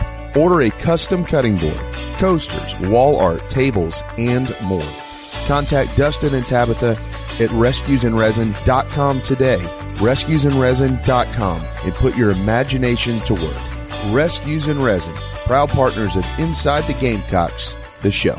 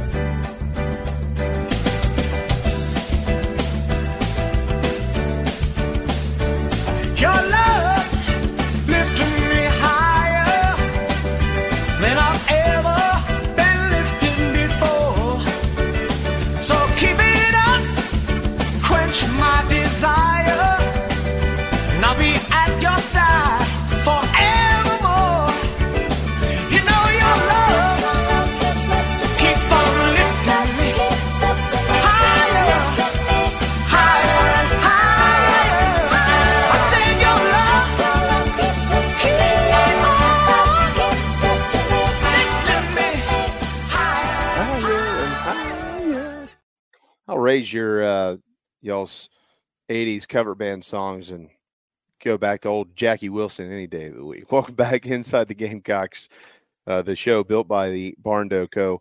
I want to remind you all that we're so thankful for our friends at Gamecock Traditions. Those that, okay, you might be going to the game tomorrow and you're going, oh, son of a nutcracker, I don't have what I need to have. Well, I don't know what you need to have. Maybe you just want a new Carolina basketball shirt. Maybe you want to take a basketball and get old Michi to sign it after he hits 9 3-pointers. Whatever it may be, Gamecock Traditions, you can find them up there at the Village at Sand Hill. You certainly know where they are in Lexington. You can order online. Now, I will give you, this is just a hunch. They're not Amazon. So if you order online today, I doubt you're going to get it at your doorstep by tomorrow before you take off at 11 in the morning to go watch and play basketball. Maybe you will. I don't know. Scott and those guys are pretty magical at what they do. But you can certainly go by the store if you're in the Midlands, if you live anywhere else, and you need to order online. That's where I get all my stuff. Can't thank them enough for what they do. I've got a whole closet full of stuff from Gamecock Traditions, and they literally have everything under the sun. I mean, jewelry for your kids, real jewelry, tents, chairs, glasses. I mean, all the baking stuff, tailgating stuff, you name it, it's there, in addition to the clothing and the sweet shoes and the great service. And anybody know it's a little bit over a month away, right? It's time for Carolina baseball. I've been giving a reprieve on that. Yeah. Oh, you're talking about baseball. Yeah. No. What are you talking about? I thought you were talking about Valentine's Day. I was like, yeah, man, we can go down there and get all kinds of good stuff down there for Valentine's Day. Oh, luckily, my wife could care less about Valentine's Day. So we look forward to, a couple of years ago, I gave her Carrie doesn't do a lot of, she doesn't do a lot of social media, as I don't. I don't really do any outside of Twitter for the show, right? I've got a Facebook account, don't use it. Haven't used it in 4 or 5 years, and I've got a Instagram account and don't use it. But a couple of years ago, Valentine's Day fell on the same day as opening day, and I had somebody send me a screenshot of Carrie's Instagram account. And it said, I get it. Most of you are celebrating Valentine's Day, and it had our kids, the Smokes, Justin and his wife, Kristen, had given us these little Carolina baseball outfits that they got from Gamecock Traditions, as a matter of fact. And our kids were dressed to go to school in their Gamecock baseball stuff because it was opening day. And so Carrie had put that picture out there and said, most of you celebrate Valentine's Day today. We celebrate opening day in our household. And that meant a lot to me because Gamecock baseball is, in the blood. So, Carrie, well done, wherever you are, one floor below me. If you're listening, there you go. There's your daily shout out. And, my kids are counting down the day for opening day. We'll get up there and watch Carolina play baseball. So can't wait for that. But you can get all that stuff there too. Stone Blanton, Mississippi State. Oh, you're kidding me. Shocking. Oh, no, wait a second. That is breaking news. And the sun came out. No.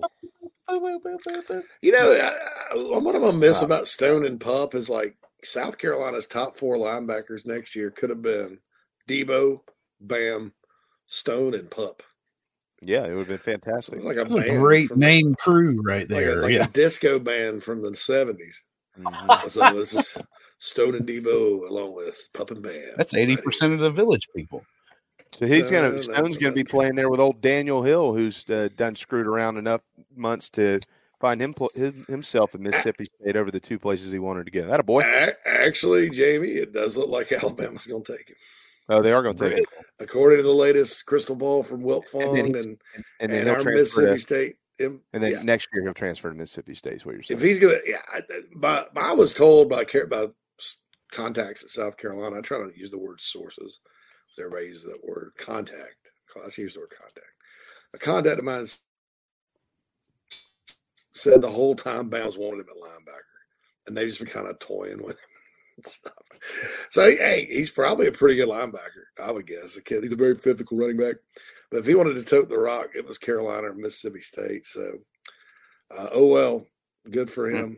But, Florida finished second for Pup, and Mississippi State finished second for Stone. Anybody know where Tanner Bailey ended up yet?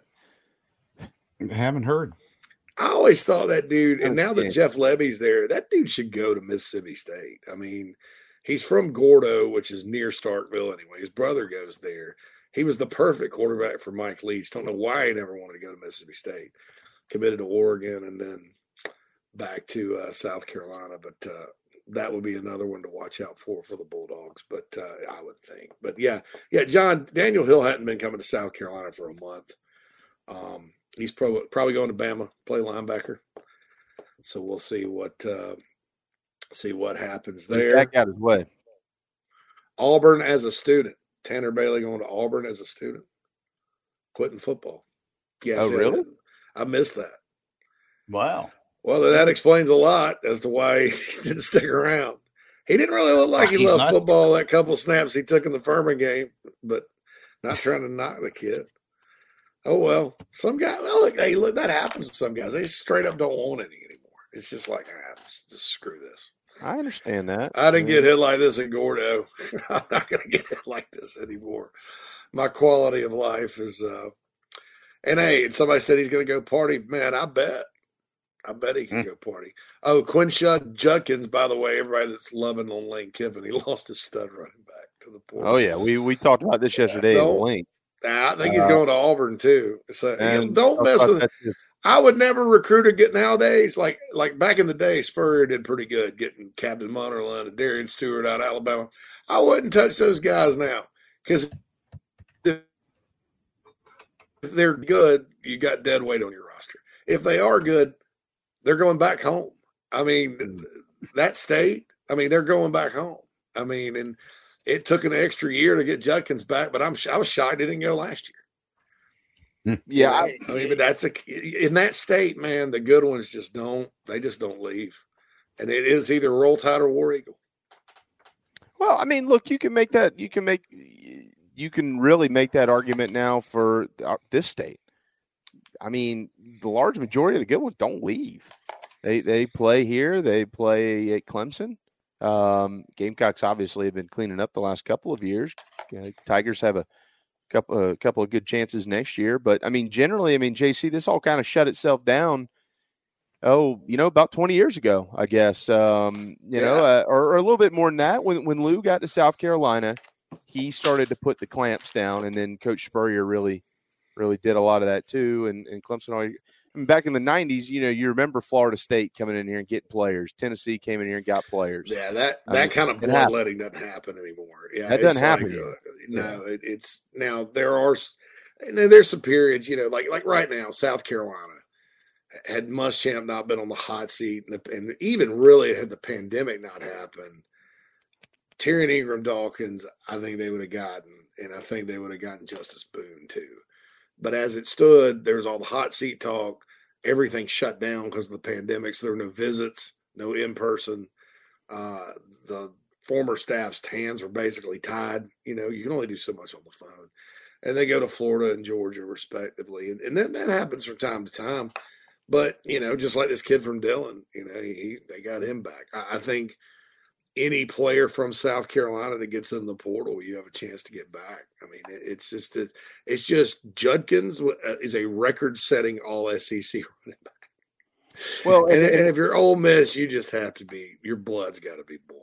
Well, and that's true, but we had this conversation yesterday with Mike forever. This is college football as we know it. You can't – the kids who transfer out of your program now, aside from what we just talked about a minute ago, you commit out of the portal, and then a week later you're like, you know what, I think I'm going to decommit and then commit somewhere. These kids who show up and you can't – I remember when I first started coaching baseball back in – when I was still in school.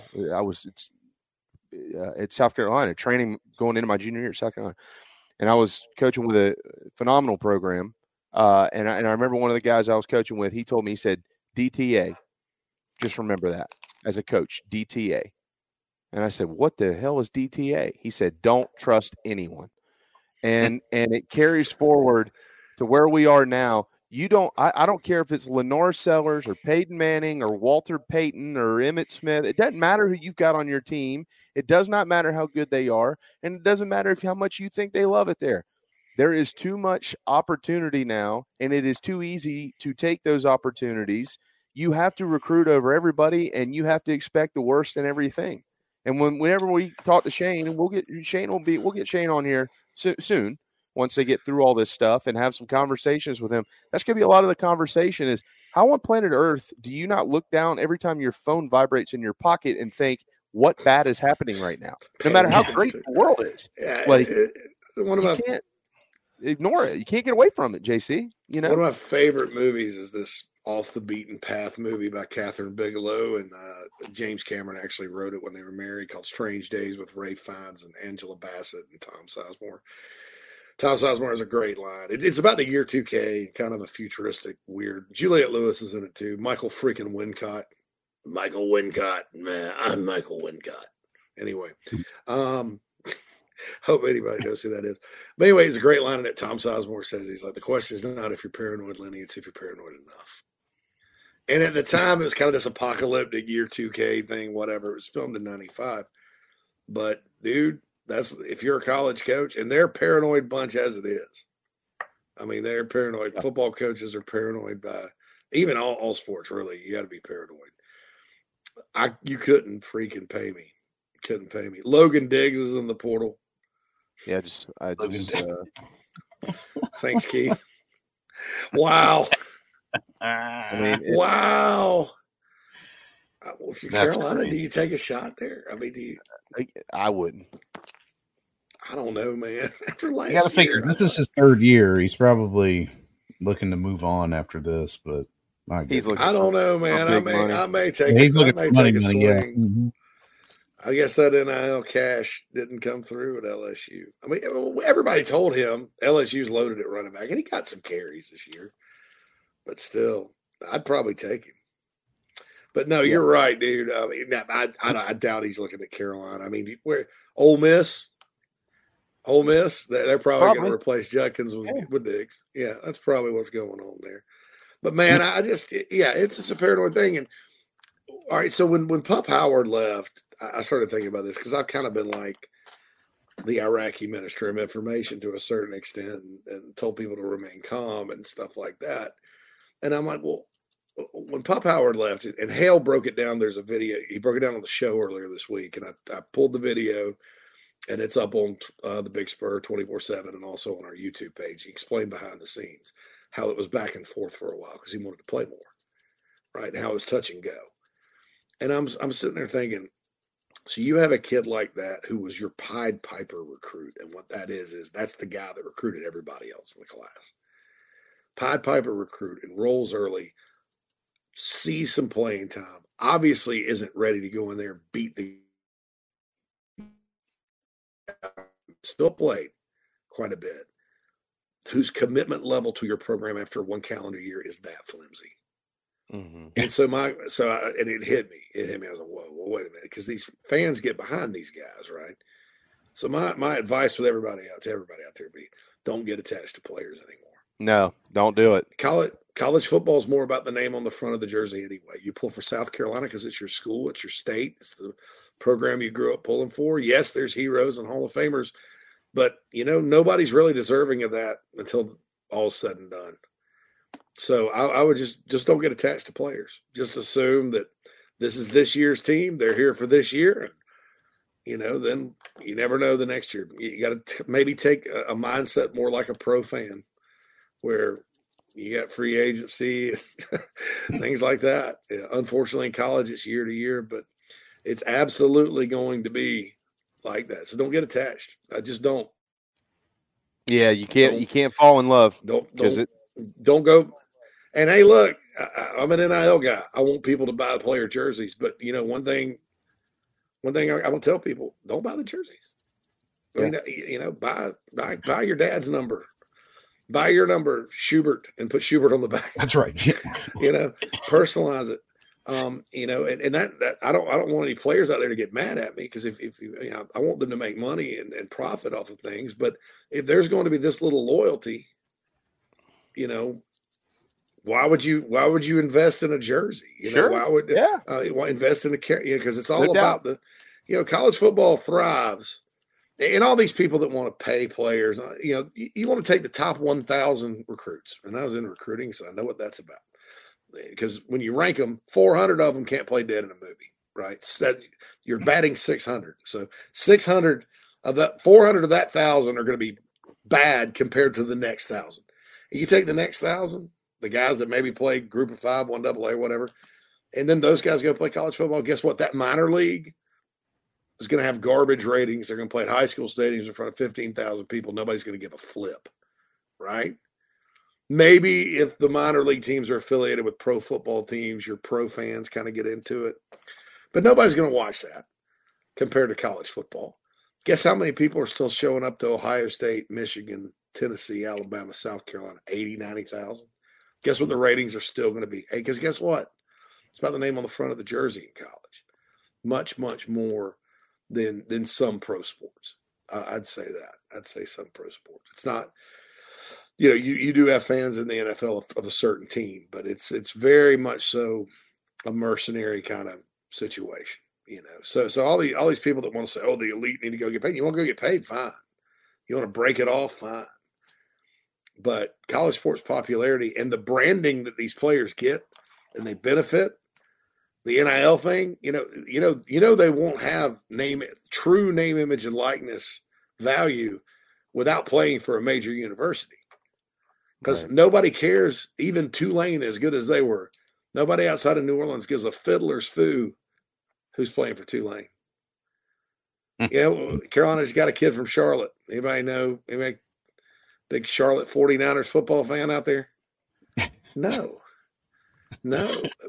Now, everybody knows, people knew who Juice Wells was. Why? Because South Carolina gave him the opportunity, unlike James Madison, as good as they are, to play to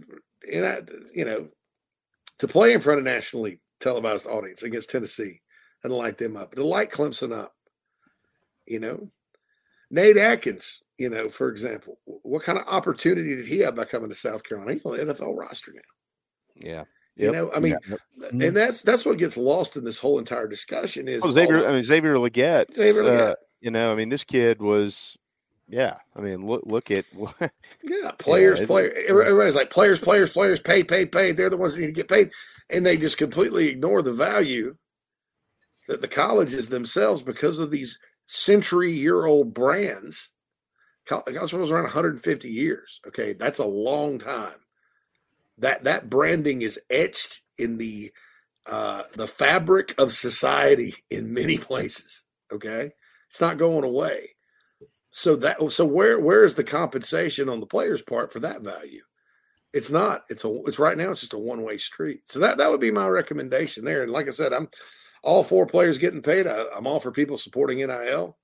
I think South Carolina still needs a lot of work to do in that department. But that Pup Howard thing, I was like, wait a minute. There's a guy that was beloved by the fan base that only gave it a year, and he's the hell out of Dodge. Back to the school that he kind of openly trashed when he left. And right. Told everybody that you needed to go somewhere that you would die for. I mean, I interviewed him last year when he was just getting to South Carolina with me and Gunner did on 107.5, and sure seemed like he was going to be around for a long time, but yeah. He's not. And back to your point, yeah, I don't fall in love with any of them. And we'll have these conversations plenty over the next 8 months until they get the game's back on the field and we get to watch them actually play and hit and the whole nine yards. I mean, respect the performances and stuff, man. Great. Xavier Legette, all that. Just don't get attached. Yeah. Don't get attached. You, from here on out, you're not in a monogamous relationship with these players.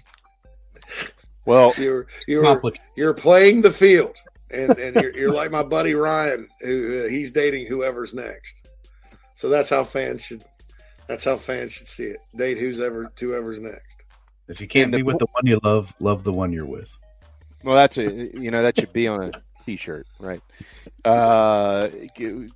Four guys that I'm aware of, just in keeping up with this throughout the week, JC, the young man, the defensive lineman from Alabama, Monkel Goodwine, wide receivers, Jabari Barber and Gage LaVerdon, as you mentioned earlier. And then that linebacker out of Pittsburgh, Bengali Kamara, I like that kid. All scheduled to be at South Carolina this weekend.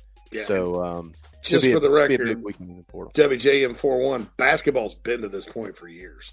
It's worse. Baseball's always been somewhat transient, but we can talk about baseball later. I think it's different. Well, baseball, when you only have 11.7 scholarships, yeah, conversation a little bit the way that it is. I want to add this too from Demetrius Knight, the linebacker who is committed to Carolina. Really neat nugget in his bio from Charlotte. If this is any indication, we'll all love this guy. He is the cousin of NFL Pro Bowler D'Angelo Hall. Well, that's pretty cool, right? Yeah. He's also the cousin of R&B legends Gladys Knight and Aretha Franklin. God, there you go. Yeah, next year's national anthem in South Carolina are going to be phenomenal. Hey, you think Shane Hemmer and Torian Gray talked to D'Angelo Hall about this guy? Torian walked in, with that little hat that he wears, and probably they were singing together. Yeah, absolutely. Although Jabari is a wide receiver, who cares? That's pretty neat. All right, we got to go because when we return, John Strickland will be here to talk Gamecock football, and we'll get into the coaching situation as well. Montario Hardesty is gone. Who's next? That's up next on Inside the Gamecocks, the show. Welcome home. That's what the Gamecocks say, and so does the Barn Dough Company, where they can build your dream home starting as low as $160 per square foot. If you live in the Carolinas, Georgia, or Tennessee, their turnkey process takes just 4 to 6 months on average and can be custom designed by size and details. Make your dream a reality. Visit thebarndominiumco.com. That's thebarndominiumco.com. The Barn Dough Company, Gamecock owned and operated. Down here in the South, we don't always see eye to eye. While our taste in college football teams, or what sauce, if any, goes best on a rack of ribs, or what to mix with our Dixie vodka might be up for debate, we can all agree there's nothing better than a Southern tailgate. And like our favorite college teams, our ingredients come from small towns and big cities. They're grown in Southern soil, are crafted by Southern hands, and proudly represent the South in our backyard and beyond. to raise a glass of Dixie Southern Vodka to celebrate being made in America and raised in the South. Michael Campbell arrived at South Carolina in 2003 after growing up in Virginia and was dubbed the Winchester Rifle by Gamecocks great Tommy Moody in the broadcast booth. He left in 2006 a legend, a career .315 hitter and 20th round draft pick of the San Diego Padres. Campbell was first all-time in games played, at bats, and triples, second all-time in hits with 299, singles and total bases, third all-time in doubles, top 10 in runs scored and RBI, and he hit 31 home runs in his career for the Gamecocks. Now he's passing his knowledge to the next generation through his business, Soup's Swing Shop. If your son or daughter wants to improve their game, Soup's Swing Shop offers virtual lessons. Mike will connect with you, diagnose your swing, and create a special game plan to help improve it. Call him at 859-414-8240. Email soupsswingshop@gmail.com or find them on social media and on the Chief Sports app. Soup's Swing Shop. Play ball.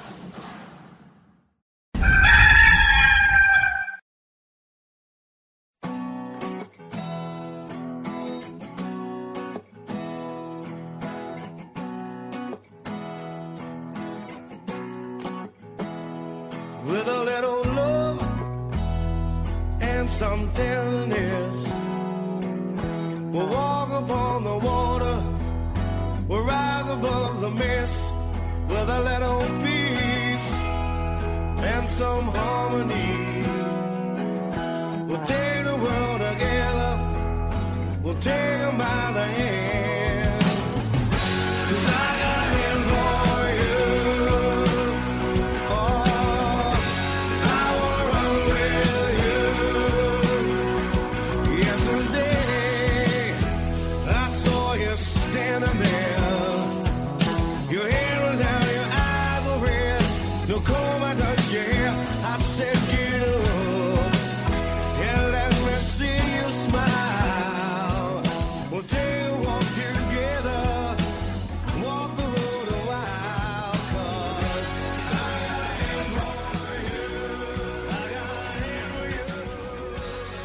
Yeah, that's our final hour of the work week. It's been a short work week as we all get back into the swing of things here in 2024, but we sure have been glad to spend it with you. Welcome back inside the Gamecocks, the show built by the Barn Door Co. and driven by our friends at Love Chevrolet. New year, new ride, right? LoveChevy.com. John Strickland, former offensive lineman. Well, he'll always be an offensive lineman, but formerly played for the Gamecocks, joining us here on this gorgeous but chilly Friday afternoon to talk some ball. There's a lot going on in the portal world with coaches and players. I guess the coaches are kind of in the portal themselves, so to speak. JC, of course, is back and feeling better after getting married last week. So we're once again full. It's a full band. And glad to have John here with us to wrap up the work week. What's up, brother? Not much. I didn't know you could get sick after getting married. Did that make you sick? The flu? The flu went through the wedding party, brother. It I think I've traced it back. It's usually not at the beginning, John. That's like a few years into that, and then right. I don't want to blame my mom because my mom was sick, but I don't think she had the flu. I think she had a sinus infection. And I don't know if it came off the plane or what, but I got it. My thought until I found out that Whittle was sick too. I was like, oh, somebody that drove off. Whittle was sick, so I escaped it all. Hey, I had the flu about 4 weeks ago. It was I feel you. My friend Jamie Ray he's the one that went to the doctor. Only one of us went to the doctor, and he tested influenza A was what it was. So he was out going everywhere New Year's Day on. I mean, it was bad, but we still had a good time regardless, man. We had a few beverages and a lot of fun. So that was it. That's all. Awesome. Yeah, great wedding, great way to do it. Now your third wedding, whenever that is, I don't know. Maybe I was that's it. Baby, you're about to get in trouble. If this doesn't work out, I'm going to move to a log cabin. You may see me when you come up to Maggie Valley some. Absolutely. I'm going to move up Maggie Valley and live off the land. With the dog. I've said that 1,000 times. I'm a one and done guy with the marriage thing. That's it. If that's over, it's over only. Hell, by then I'll be able to get me a robot woman. Yeah, there you go. Well, I'm telling you, I'll buy a camper and I'll be just fine in that thing. You know, I'll live all over the place. I don't need much. Nah, but I got a good one. I don't. There's this one's the real one. So that there's an RV, Clark. There's an RV, Clark. John would need an extra trailer to haul all that bourbon behind him if he were to get an RV and travel the world. Yeah, I know, right? So it's looking good back there. You got anything new? I guess you and I talked about a month ago about some of what you just picked up. Anything new? I got some couple of Weller Antique 107 store picks this morning at 9 o'clock. Ooh. From Morganelli's. Yeah. All right, old Morganelli's. They've got a lot of my money over time. Yeah. There you go. Wonderful. All right, John. Gamecocks relieved Montario Hardesty of his duties last week. So they are in the market for a new running backs coach. Jimmy Smith, certainly a name that has been mentioned. He's from Darlington, South Carolina, and at Arkansas currently. We'll see where that goes, but he's a kind of seems like a natural fit. We know he's a pretty good football coach. We know his relationship to Rocket Sanders. Jamil Smith is the strength coach, one of the strength coaches at South Carolina. There's a great relationship there. That certainly would be pretty comfortable for all. Before we get into all that, and I know your position coach left while you were playing for the Gamecocks, I think under Coach Holtz, let's go back and collectively, the four of us here, well, I'll let y'all do it, but evaluate this room over the last few years. This is not intended to – I know Montario is a nice guy. You know, yeah, he is. This is not intended to throw stones at this dude. I wish him the best of luck wherever he goes. But let's evaluate the room 21 through 23 and what we've seen these guys achieve here. And they've got some guys in the NFL. Overall, it certainly needs some work, and they've been working to do that in the transfer portal. Well, unfortunately, when you go 5-7, people are going to get let go and new people are going to come in. It's just when I was playing the 2003 season, our offensive line, off that offensive line had a bunch of guys drafted, had a third-round pick off that offensive line that 2003 year, and Coach Googe got let go, even though we averaged, it was like 164 yards a game rushing, 4.2 yards per carry, and gave up 11 sacks the entire year. Him and Mike McGee. McGee just didn't like Googe, so he forced Coach Holtz to let him go. Yeah, I never knew that. That's wild. Yeah, so forced Coach Holtz to let him go. Yeah. Now, tell me, does that make sense to let a coach go? That's the offensive line's performance. No, for that year. No, it is when he left. What the problem? Just out of curiosity here, when he was let go, he did go straight to the NFL, right? Didn't he go to the Giants? Yeah, he went straight to the Giants. Okay. Yeah, straight to the Giants. Sure did. It's incredible. Yeah. So, I had a new coach come in, and the newer coach, his philosophies and teachings were different. So that's one thing, when you get a new coach, and you're used to having one coach, it's tough. But here's the thing. We got so many new guys coming into that room that it's really not going to affect anything. And especially if you get a guy like, Jimmy Smith from Arkansas, which a month ago I already heard they were a package deal. So you didn't hear that from me. We'll see. Yeah. So for Rocket, if that does happen, it's the same guy he's been coached by. And then all these other guys, most of them are transfers except for Brazel, and then the new signee in Fuller. So, really, it's not going to be a big deal for the running back room is what I'm saying, as much as it was, I think, for a lot of us offensive linemen when we played. Most of us were older guys and had the same coach for years. I forgot who took over for Steve Shankweiler. Oh, yeah, Shankweiler. who ended up Shank and then John Hunt? Being Skip Holtz's guy for a few years.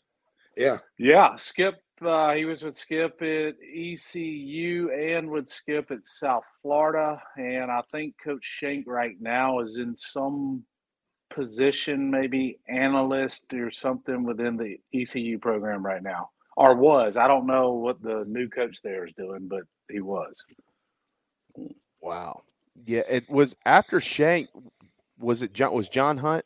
Did he come in? Yeah, Spurrier brought Hunt in. Okay, that's what I thought.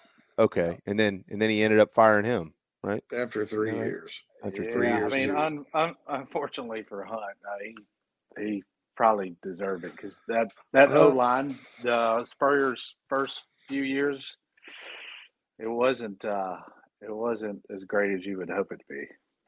No. Figure out who to start. Yeah, there were some issues. So what have we watched the last couple of years, in your opinion, John? I know obviously you've been on the show countless times, and we've talked about a lot of this stuff. But now that the dust has settled, there's a new coach is coming in, and a bunch of new players are coming in. We've seen talent. I mean, Kevin Harris, Marshawn is declared for the draft. We'll see what happens with him. Obviously, Zaquandre White. I thoroughly loved watching him play football here. He reminded me a lot of Corey, just how he played. Yeah. And things like that. This year, not as much talent back there. I think we could all agree on that. But how would you evaluate that room in conjunction with some of the issues they've had at O-line, some of the issues they had at recruiting, and things like that over the last few years, the whole package? How would you evaluate it to where we've gotten? So basically, with that running back room, obviously this past year it was thin, and I will give Monterio this. I thought he developed Mario pretty good throughout the year. I really did. So that's what I'm saying. There's no knock on Mario here. Just this is the nature of the beast when it comes to this. Now the guys we got coming in, with Brazel being our long guy, and Juju's my boy, okay, but I don't even put Juju as a running back. He's more of like that Swiss Army knife, throw him in the slot, get him on jet sweeps, stuff like that. So he's kind of a hybrid, but you look at the guys we brought in, I don't know about y'all, but I'm super excited. I mean, I'm really excited, and just hearing what Nashawn Goddard had to say about the running back from SC State. What did he say about him? He said, this kid is the real deal. He said he is going to come in and he will make an impact immediately in the running back room. Wow. He's just a big kid, great vision, great feet, side to side, and then he's got speed on the top end. And big old tree trunks for legs. Nashawn is going to be coaching a long time. I think we can agree on that. Yeah. Nashawn, he's good. He knows what he's talking about. Anybody wondering who that is, former offensive lineman at South Carolina. You and Nashawn, of course, known each other for years. I had no idea he had even said anything like that. So how much, John, in your mind, and we'll let JC over the coming days as he gets information, Tony, those guys at TBS, they'll publicly be able to drift some stuff out there as it becomes known. I know Shane is working undercover behind the scenes, and things will get done probably pretty quick. But you got a brand new quarterback next year, and you need that room to perform, John, and you need those offensive linemen, most importantly, to perform. So evaluate that. Well, obviously, we need to get a quarterback sooner than later. I know there's a few things in the work. We'll see. As it stands, we have two scholarship quarterbacks on the football team. That's a recipe for disaster right there. So got to get that tightened up, but I think obviously we're all excited to see what Sellers can do this spring. The kid has a ton of upside, so I'm really looking forward to that. And the O-line, man, I'm excited. I think some of these younger guys have that year to develop. I wish Marquis Anderson had that year and not got injured, but I'm super excited. I really think you'll probably see Lee or Marquis at that center spot. I think that's what you're going to see there. And from what Preston Thorne told me, I haven't talked to Cedric Williams about it, but from what Ced told him about the kid we just signed from North Carolina Central, yes. Ced said the guy is a day one starter at South Carolina. Really? He's a day one starter. He said there's a reason he was an All-American here. He said the guy is the real deal, and Ced played offensive line with me. Ced's been a GA and coaching offensive line since he finished his career at South Carolina. So Ced knows offensive linemen, and Ced says this guy is a day one starter. There's few people I respect more than Cedric Williams. Let me fill the gaps in there too for our audience, because this is something that we did not mention earlier, and that's a failure on my part. So I apologize to everybody. Cedric Williams, as John just mentioned, former unbelievable offensive lineman for the Gamecocks, is an assistant coach. He is the offensive line coach at North Carolina Central, and he's the run game coordinator up there as well to try to trial this to get Preston, of course, with 107.5 the game. Clearly, all you guys play together, so I want to make sure that everybody's clear. As you mentioned, these dudes, why it's important that their opinion matters for this young man. His name keeps escaping me, Torricelli Simpkins, 6'5". Yeah, Torricelli. I like that name, Torricelli. Mm-hmm. You would think he was Italian or something. I know. I bet he can eat some Italian at 6'5", 320. You know, what are we gonna call him? Come on, JC, you got the pen. You got a whole audience at the Big Spring. You got to give him a nickname, right? What are we calling him? Torch. Torch. Yeah, I don't call him Don Corleone. Right. There you go. That's right. Sounds like that. That's right. I like that. Yeah, Cedric, and obviously Cedric. So let's connect some more dots here then, because you've got Cedric and Lonnie know each other well. Lonnie Teasley. You know, these guys are making it. Yeah, I would love to have. It always means a lot more to me to know when there are transfers and you see that there's, and we're seeing a lot of this, John, now, right, in the transfer portal, because coaches do know coaches and everybody kind of knows everybody. But when there are legitimate relationships, clearly Cedric and Shane have crossed paths before. And so everything kind of intertwines. So I just feel like, not trying to beef anything up here, and pepper it all up and make it sound good or put the lipstick on the pig or anything like that. I'm not trying to say all that. But when you have guys who you trust, especially when you're recruiting kids, the guys that I've always known, more so on the baseball side, but certainly on the football side as well, it's not one of those things, John, where, okay, John, you're the OL coach at South Carolina and I'm a defensive line coach at Georgia, and you call me about a guy who's in the portal, and I'm not just going, John, you know, yeah, he's tremendous, when he really just isn't that good. I'll tell you, right? Like, there is a truth aspect in all of this, because if you burn a fellow coach, even if you're friends, that you lose that trust. It ain't good for a multitude of reasons. If you called me and I said, John, look, I really like him. He can't play at this level, and I know he can't play there. That's my opinion. So at least you get an honest opinion about it. Sounds like all these honest opinions that are rolling around about this young man are exciting, to be quite frank. Yeah, I mean, and I'll just tell you this. I just know this from all the coaching friends I have. All these coaches are pretty straightforward with each other. Most of them get along really well. You'll have a few that really don't like each other and they won't talk. But, you know, I'm sure I got probably with Kirby and Shane. I bet when Xavier McLeod, I guarantee you Kirby called Shane to get the whole rundown, and I'm sure Shane laid it out there. And then, you know, Kirby was left to, you know, deal his cards and do what he had to do. But, yeah, whenever you got a guy like Cedric, though, that was a GA here when Shane was an assistant, you know him and, you know, Ced was just straight up with him about the kid. And like I said, everything I heard, the kid's a player. I mean, I don't care what league you're in, Division II, Division III. If you're an All-American, okay, you can play football. So Yeah, there's no doubt about that. Cedric, of course, went to James Island with Langston. Boy, those cats, man! I remember them playing at James Island. Can you imagine that? Those two cats on the same, on the line of scrimmage at James Island was crazy. So this offensive, this kind of staying in that lane here, and I know you got a haircut. You're not trimming the beard at 2:00, right? I think I am. It's getting a little out of control. You're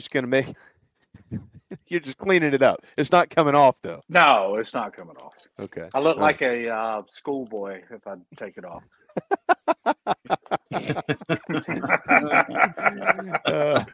So many jokes, but you never know. You're gonna piss off anymore. Yeah. All right, so let's stay in that lane with the offensive line, John. It's easy, and I understand why it's easy for anybody that watched, I don't want to just say fans. That's not fair to the fans. Anybody that watched the Gamecocks play this year, fan or not, in almost every single game, well, in every game they played, it's very easy to say, oh, my God, they were terrible up front. I understand that they were hurt. I get that. But they have a bunch of freshmen coming in, and those guys are only going to be freshmen and the whole 9 yards. It's very easy to say that and just think, that group up there really just isn't that good. I don't personally believe that, though, John. I think that group was a lot more talented than we give them credit for. And now that we've had, 6 weeks, right, since the end of the season to kind of digest everything, offensive line inside and out, assess what you saw, what's coming, the coaching that they're receiving, just the entire thing up front for Gamecock football because, boy, again, they have got to play well next year. They don't have any choice. They have to for this team to succeed. Yeah, 85 yards rushing a game, and I think it was like a 1.1 average per carry is not going to win you very many games, and it's definitely not going to do your quarterback any favors. So let's just remember what Spencer did this year. It was pretty damn impressive. There's a ton of offense. There's really good talent. Okay, on these guys we have in the room and the guys we're bringing in. But, like I stated, a month and a half ago on here, it's harder for offensive line other than quarterbacks, the toughest position to come straight in and play from high school. It is what it is. Most of those guys on the D line you're going against have 2 to 4 years more experience in a college weight and training program than that high school kid does. That's part of it. And then, those guys are going to have brain lapses like we saw with missed assignments throughout games. I mean, it just happens just because they haven't been in the system. Like Tree, he didn't get there till the summer. So all he had was fall camp to go through. That was it. He had 4 weeks to learn the entire playbook and remember everything, and he was starting the third game of the year against Georgia at Georgia. Okay, so you just got to think about stuff like that. We definitely we need to sign one more offensive lineman. I don't know what JC's hearing on the Reuben guy from Houston, but I've watched some of his film already. As soon as I found out he was taking a visit, and he's not elite, but he is a solid. He's a solid offensive tackle that I think could help us out with depth. He doesn't have the greatest feet in the world, but, man, he's a big, strong guy. You just go watch his film.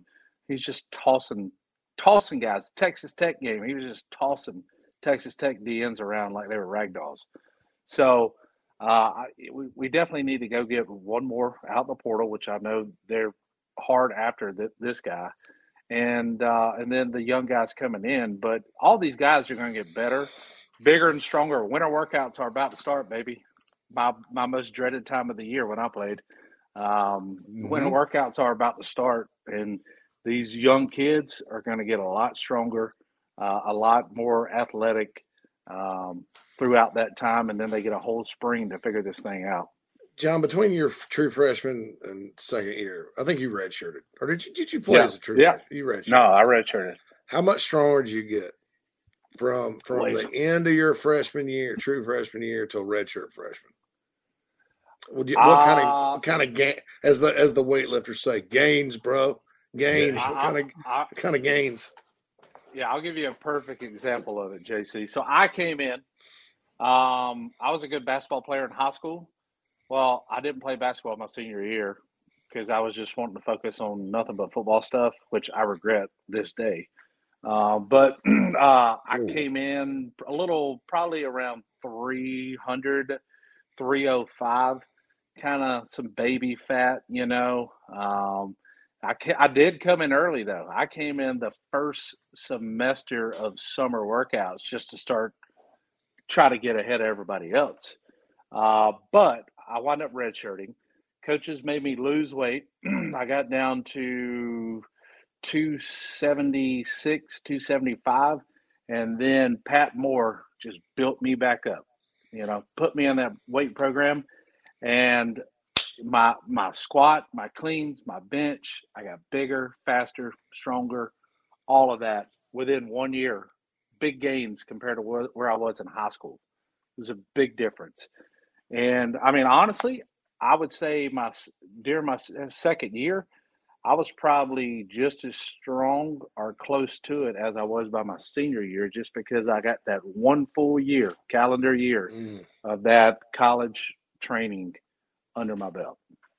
To elaborate on that, by the way, just throwing this in there, the portal strikes again. Maryland quarterback Talia Tungavailoa is in the portal. No shock there. That's ridiculous. He opted out. I'm glad they won because I felt bad for his team. He opted out. He's not his brother anyway. He's not. To elaborate, I love where this conversation has gone to, John, because again, I think it's important for our audience, which is very, very large, and we like to brag on that, and we should. I think it's important to educate everybody, including myself. I'm learning a lot about all of this. So lay out a timeline for me for offensive linemen, young offensive linemen, year one, Josiah Thompson, Cam Pringle. They're walking on campus this week. And then we know how big their names are. There are going to be people out there who are like, you know, you cut it on August 31st and ODU walks in. Well, I thought that they were the best player in the country. I thought he was the best. That's, you know what I mean? You know, we're going to hear it, right? Yeah. Like we're going to see it. We're going to hear it because people don't know. So this is our opportunity to help educate them and maybe.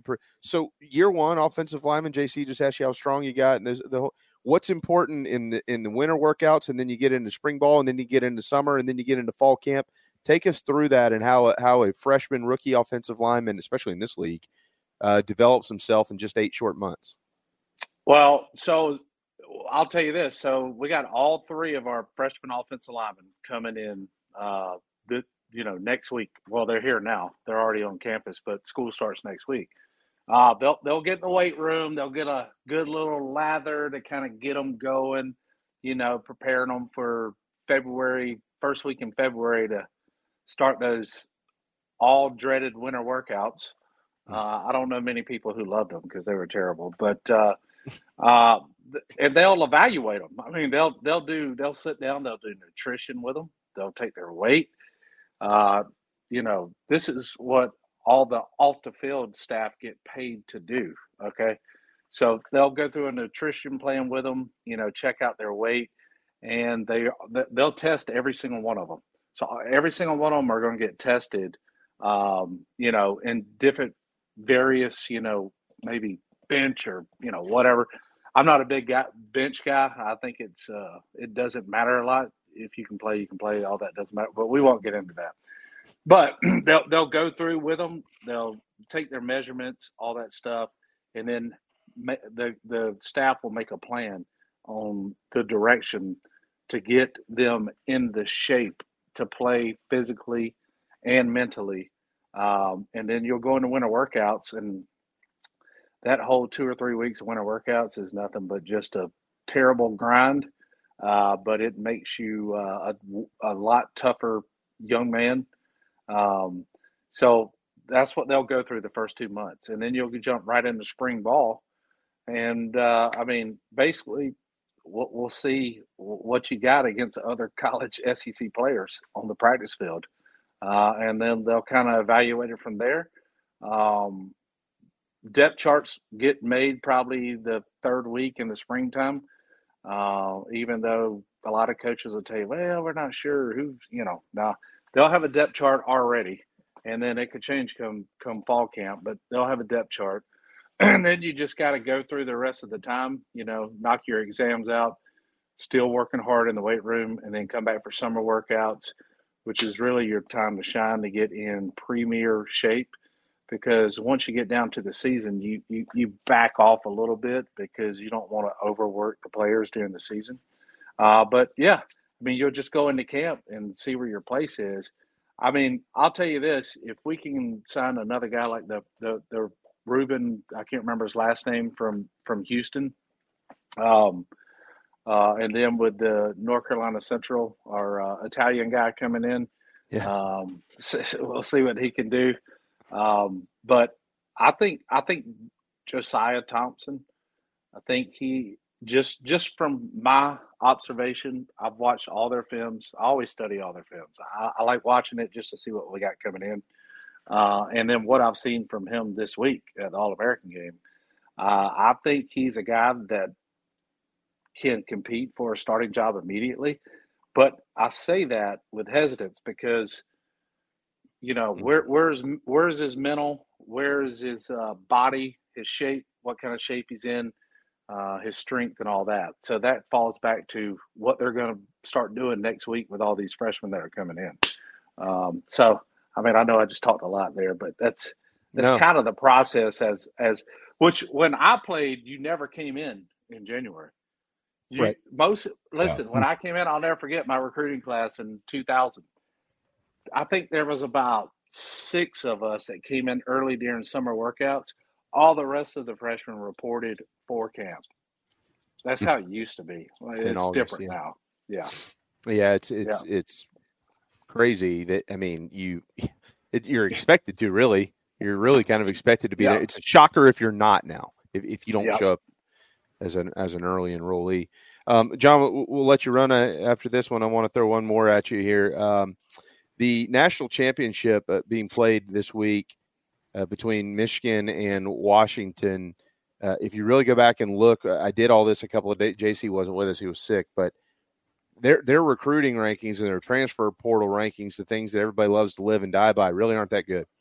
Washington, as a matter of fact, are not good, and Michigan's are better, but not what Bama, Georgia, Texas, these teams that have been Ohio State 1, 2, and 3 every year, and all these recruiting rankings going on your Michigan's been 13 to 20 portal rankings worse than that. Washington's average portal rankings like 45 or 50. Same thing with their recruiting classes; they're like 30. But when you watch them play, man, they just look developed and well coached, and they play good football and they play disciplined football. What have you? When you watch those guys play on New Year's Day, and then knowing that they're going to be competing against each other this week, what do you see there, especially compared to the two teams they knocked out in Bama and Texas? Yeah, well, I'll tell you this about recruiting, and I think JC would back me up on this, and I've heard coaching buddies of mine say it. Listen, recruiting classes 1 through top 20, there's not a whole lot of difference between them. There really isn't. If you're in the top 3 or 4, you do have a few more like upper echelon guys that the other teams didn't get. But once you take off those 2 or 3 guys, everybody below that top 2, 3, or 4, 4 through 20, the rankings really don't matter. It really doesn't, because most of those guys, they have, all these guys mixed in that are ranked this and that, but there's also that there's that 3-star out there that probably really should have been a 4-star or 5-star. There's all this stuff going on. So that's why I don't get caught up too much in the recruiting rankings because once you get in that area. Now, if you dip below the top 25, I think it does start to matter, which Washington, I don't think they're ever in the top 25 in recruiting, hardly. Not really. But here's what they did, though. They landed that quarterback from the portal, and that is what has made the difference in that team. But it is a team game, so the other guys have stepped up as well. But they definitely got a gem when signing that guy out the portal. But yeah, I just Alabama was so weird in that football game. Obviously, they have five stars all over the field. Michigan's got a, three or whatever, and everybody always wants to talk about that. I'll be honest with you, they just looked better coached than what Alabama players did, unfortunately, for Bama. I don't disagree with that, and I know they're older. Both of those programs are substantially older. I don't think Michigan's had a ton of transfers. Now, I don't know if that means they've got. Well, we all know they got plenty of money up there.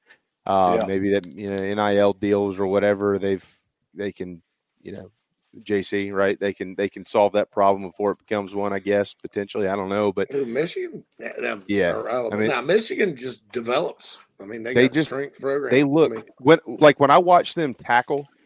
Everybody that tackles, they're not just throwing shoulders out there, John. They're tackling. Yeah, this is not, and this Michigan team, unlike the last two, they're faster. They're faster laterally on defense. They've got better. I mean, their athletes, I guess, just got faster or whatever. But it is a SEC level fast defense. Offense is kind of just like Georgia or Bama, but the O line, and then Corum runs.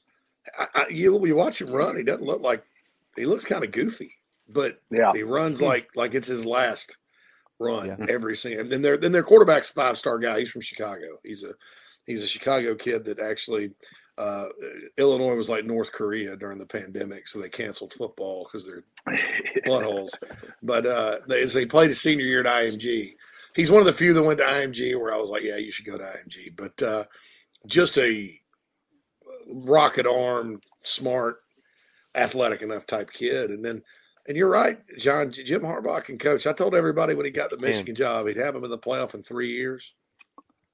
Took him a little longer, but it's 3 years in a row. But you're talking about a guy at Stanford. He had the athleticism of the current lineup of this show, right? Hey, easy, dude. Went into Southern Cal, beat Pete Carroll, and talked smack afterward. Yeah. John, don't let us say that. You're an athlete. I'm an athlete. I mean, come on, man. They say you don't have Morgs on here, or Hell.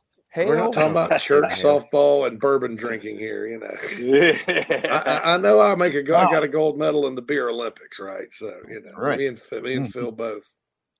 Well, yeah, I'll give you my take, man. I got to run and go get a haircut. But this, I think Washington has the edge on offense in this game.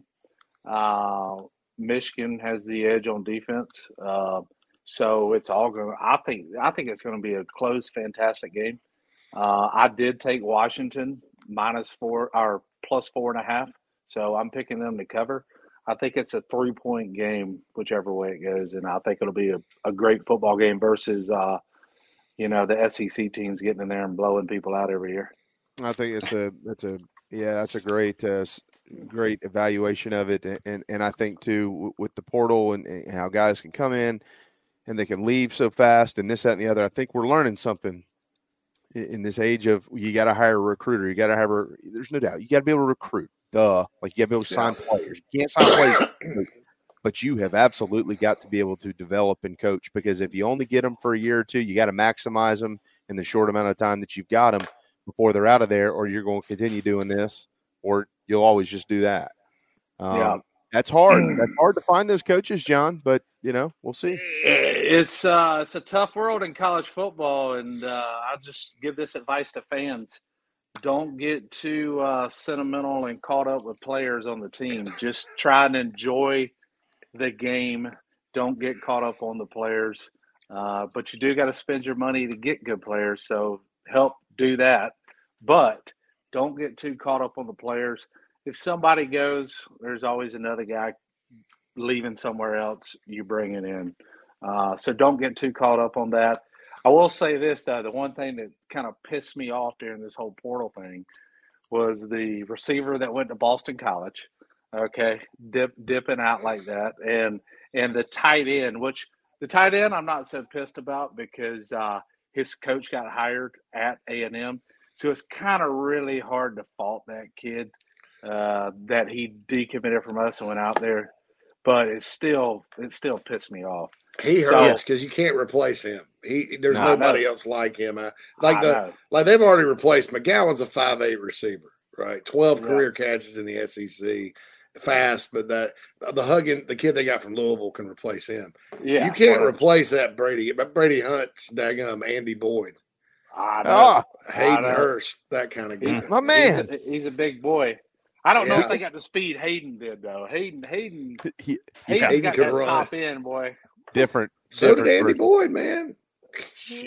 I could outrun Andy. Who you kidding? I tell you what, though. He had some games where when Spurrier got there, he had some games where he was just wide open. Like Spurrier schema was just wide open. And it'd take about 3 seconds for him to catch up to him. That ball got down in the swamp. Sideline. That little corner tried to come up and tackle him. Boom. He's boom. Yeah. I loved watching him play, man. There wasn't a tougher Gamecock during that period than Andy Boyd. I mean, he's as tough as nails. That's just, back when getting a 6-year was rare. Now everybody's had a 6-year. Yeah. You know, everybody's getting 7 and 8 and 9 years. Yeah. I mean, shit. I remember joking with Andy after that play. I was like, "Dude, you crushed that." Everybody's heartbroken of how that game ended, of course, and he.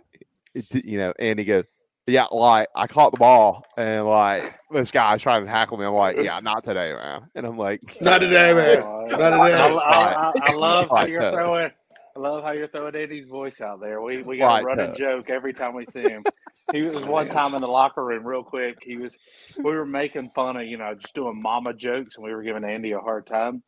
And he goes, "My mom's a nice lady." We were like, "All right, Forrest Gump." Come on, dude. Well, John, I love Andy though. I do too. Big teddy bear, isn't he? One of the kindest people on the planet. Just absolutely love him. I need to call him. I'm going up for a game in a couple weeks, and I need to go see him. He's still in West Columbia. I'm going to the game tomorrow. Yeah, he is. He's still right over there, right across the bridge. Okay. Yeah, I need to call him. I talked to him last year. I haven't talked to him since last football season. So I got to call him. Great guy. Yeah. I'm pumped about the basketball game tomorrow. I'm taking me and my boys. We're going to the game. So see what we got. Big opportunity. Pretty good team. Yep. Huge day. Huge day. Yep. Good for them. Front and center right now. Gamecock basketball. Go out there and prove everybody what you worth. Pack it out. Man. That's right. Hey man, don't go too short on the beard, and we'll get you back here soon. But appreciate you starting to look like JD or JC did about a month or two ago. JC, didn't you have that thing all wild? I had it. It was crazy. Yeah, and I shaved before I went to the wedding, and then I actually got it professionally trimmed day of. Hey, I saw him, Phil. We were at the hotel that morning. That morning, and I saw him. And then that afternoon, Gunner and I are sitting down on West Palm Beach at this bar a couple hours before the wedding, and JC walks in, turned around, looked at him, I said, "Look like a new man. Did you get a haircut in the last 3 hours?" He was like, "Yeah, as a matter of fact, I did. Like, down here on the beach." My haircut. She's going to trim it up, and then she'll line it up. That's a good feeling. That's a good feeling. Well, John, thank you, man. Really do appreciate it. Great stuff. Really great stuff. Hopefully people learned a lot today, as I know I did, and we look forward to getting you back in here really soon. All right, guys. Appreciate it. Always great to talk to you. Maybe sooner than later again. And when I come up there, I'm coming to have a lot of that bourbon, just so you know. Yeah, whatever you want to do, man. It's here for sharing. Sharing is caring. I won't bring Michael because he doesn't know what to do with good bourbon. He's No, he doesn't. No. Ask for Coke. That's right. Yeah. See you, dude. Thank you. All right, later. There you go. John Strickland. All right. We got to go to golly. All right, Phil. Squeeze us in here.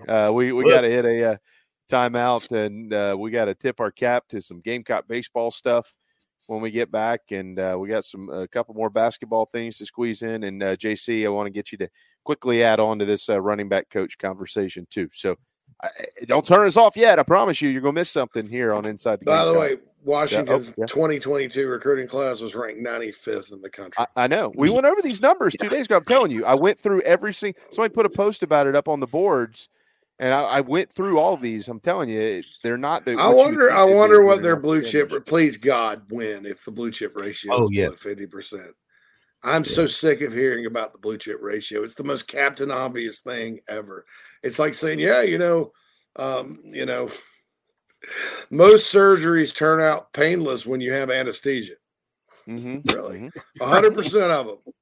Yeah, this that and the other. On, man, come on. You know, and I'm sick of hearing about it. Like, all these little teams that have a chance. Well, what? And then you got like Miami every year. And they lose how many games? 7, 8, 6. Always that blue chip ratio is up there, though.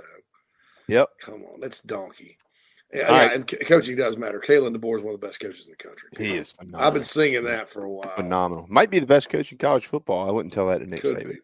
All right, got to hit a timeout. We'll be right back. Down here in the South, we don't always see eye to eye. While our taste in college football teams or what sauce, if any, goes best on a rack of ribs or what to mix with our Dixie vodka might be up for debate, we can all agree there's nothing better than a Southern tailgate. And like our favorite college teams, our ingredients come from small towns and big cities. They're grown in Southern soil, are crafted by Southern hands, and proudly represent the South in our backyard and beyond. So raise a glass of Dixie Southern Vodka to celebrate being made in America and raised in the South. Electric Bikes of Charleston offers the most fun you'll ever have on two wheels.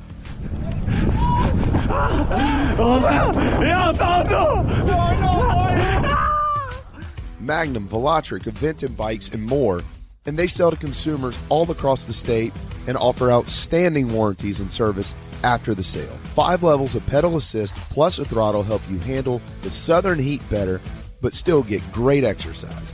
Bikes are available all ages and sizes. ElectricBikesCharleston.com or stop into their store in Mount Pleasant. Electric Bikes of Charleston, powering Inside the Gamecocks, the show. Hey Gamecock Nation, my name is Kyle, longtime listener of the show and avid golfer. I wanted to take my game to the next level, but let's face it, golf is a hard game to learn on your own. I heard the ad from McKellar Enterprises and reached out to the owner and former Gamecock golfer Meredith Taylor. In just 2 months of working with Meredith, I shot my lowest round ever, and I've never felt more confident in my golf game. So if you're looking to take your game to the next level, go to McKellarEnterprises.org and book your lesson today with former Gamecock golfer Meredith Taylor. Go Gamecocks.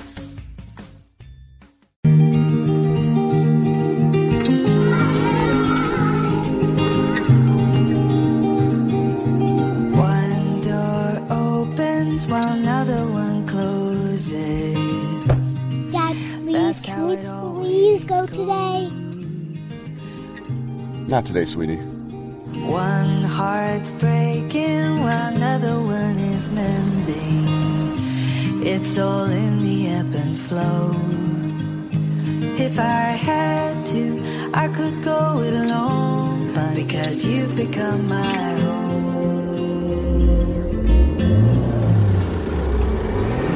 These windows could shatter to the ground. These walls could fall right down. Because you've become my home. You don't have to tell Mama. Because you've become my home. Welcome home. That's what the Gamecocks say. And so does the Barn Dough Company, where they can build your dream home starting as low as $160 per square foot. If you live in the Carolinas, Georgia, or Tennessee, their turnkey process takes just 4 to 6 months on average and can be custom designed by size and details. Make your dream a reality. Visit thebarndominiumco.com. That's thebarndominiumco.com. The Barn Dough Company, Gamecock owned and operated.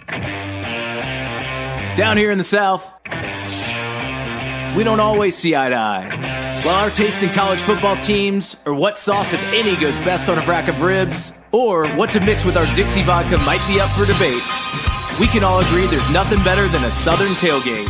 And like our favorite college teams, our ingredients come from small towns and big cities. They're grown in Southern soil, are crafted by Southern hands, and proudly represent the South in our backyard and beyond. So raise a glass of Dixie Southern Vodka to celebrate being made in America and raised in the South. Michael Campbell arrived at South Carolina in 2003 after growing up in Virginia and was dubbed the Winchester Rifle by Gamecocks great Tommy Moody in the broadcast booth. He left in 2006 a legend, a career .315 hitter and 20th round draft pick of the San Diego Padres. Campbell was first all-time in games played, at bats, and triples, second all-time in hits with 299, singles and total bases, third all-time in doubles, top 10 in runs scored and RBI, and he hit 31 home runs in his career for the Gamecocks. Now he's passing his knowledge to the next generation through his business, Soup's Swing Shop. If your son or daughter wants to improve their game, Soup's Swing Shop offers virtual lessons. Mike will connect with you, diagnose your swing, and create a special game plan to help improve it. Call him at 859-414-8240. Email soupsswingshop@gmail.com or find them on social media and on the Chief Sports app. Soup's Swing Shop. Play ball.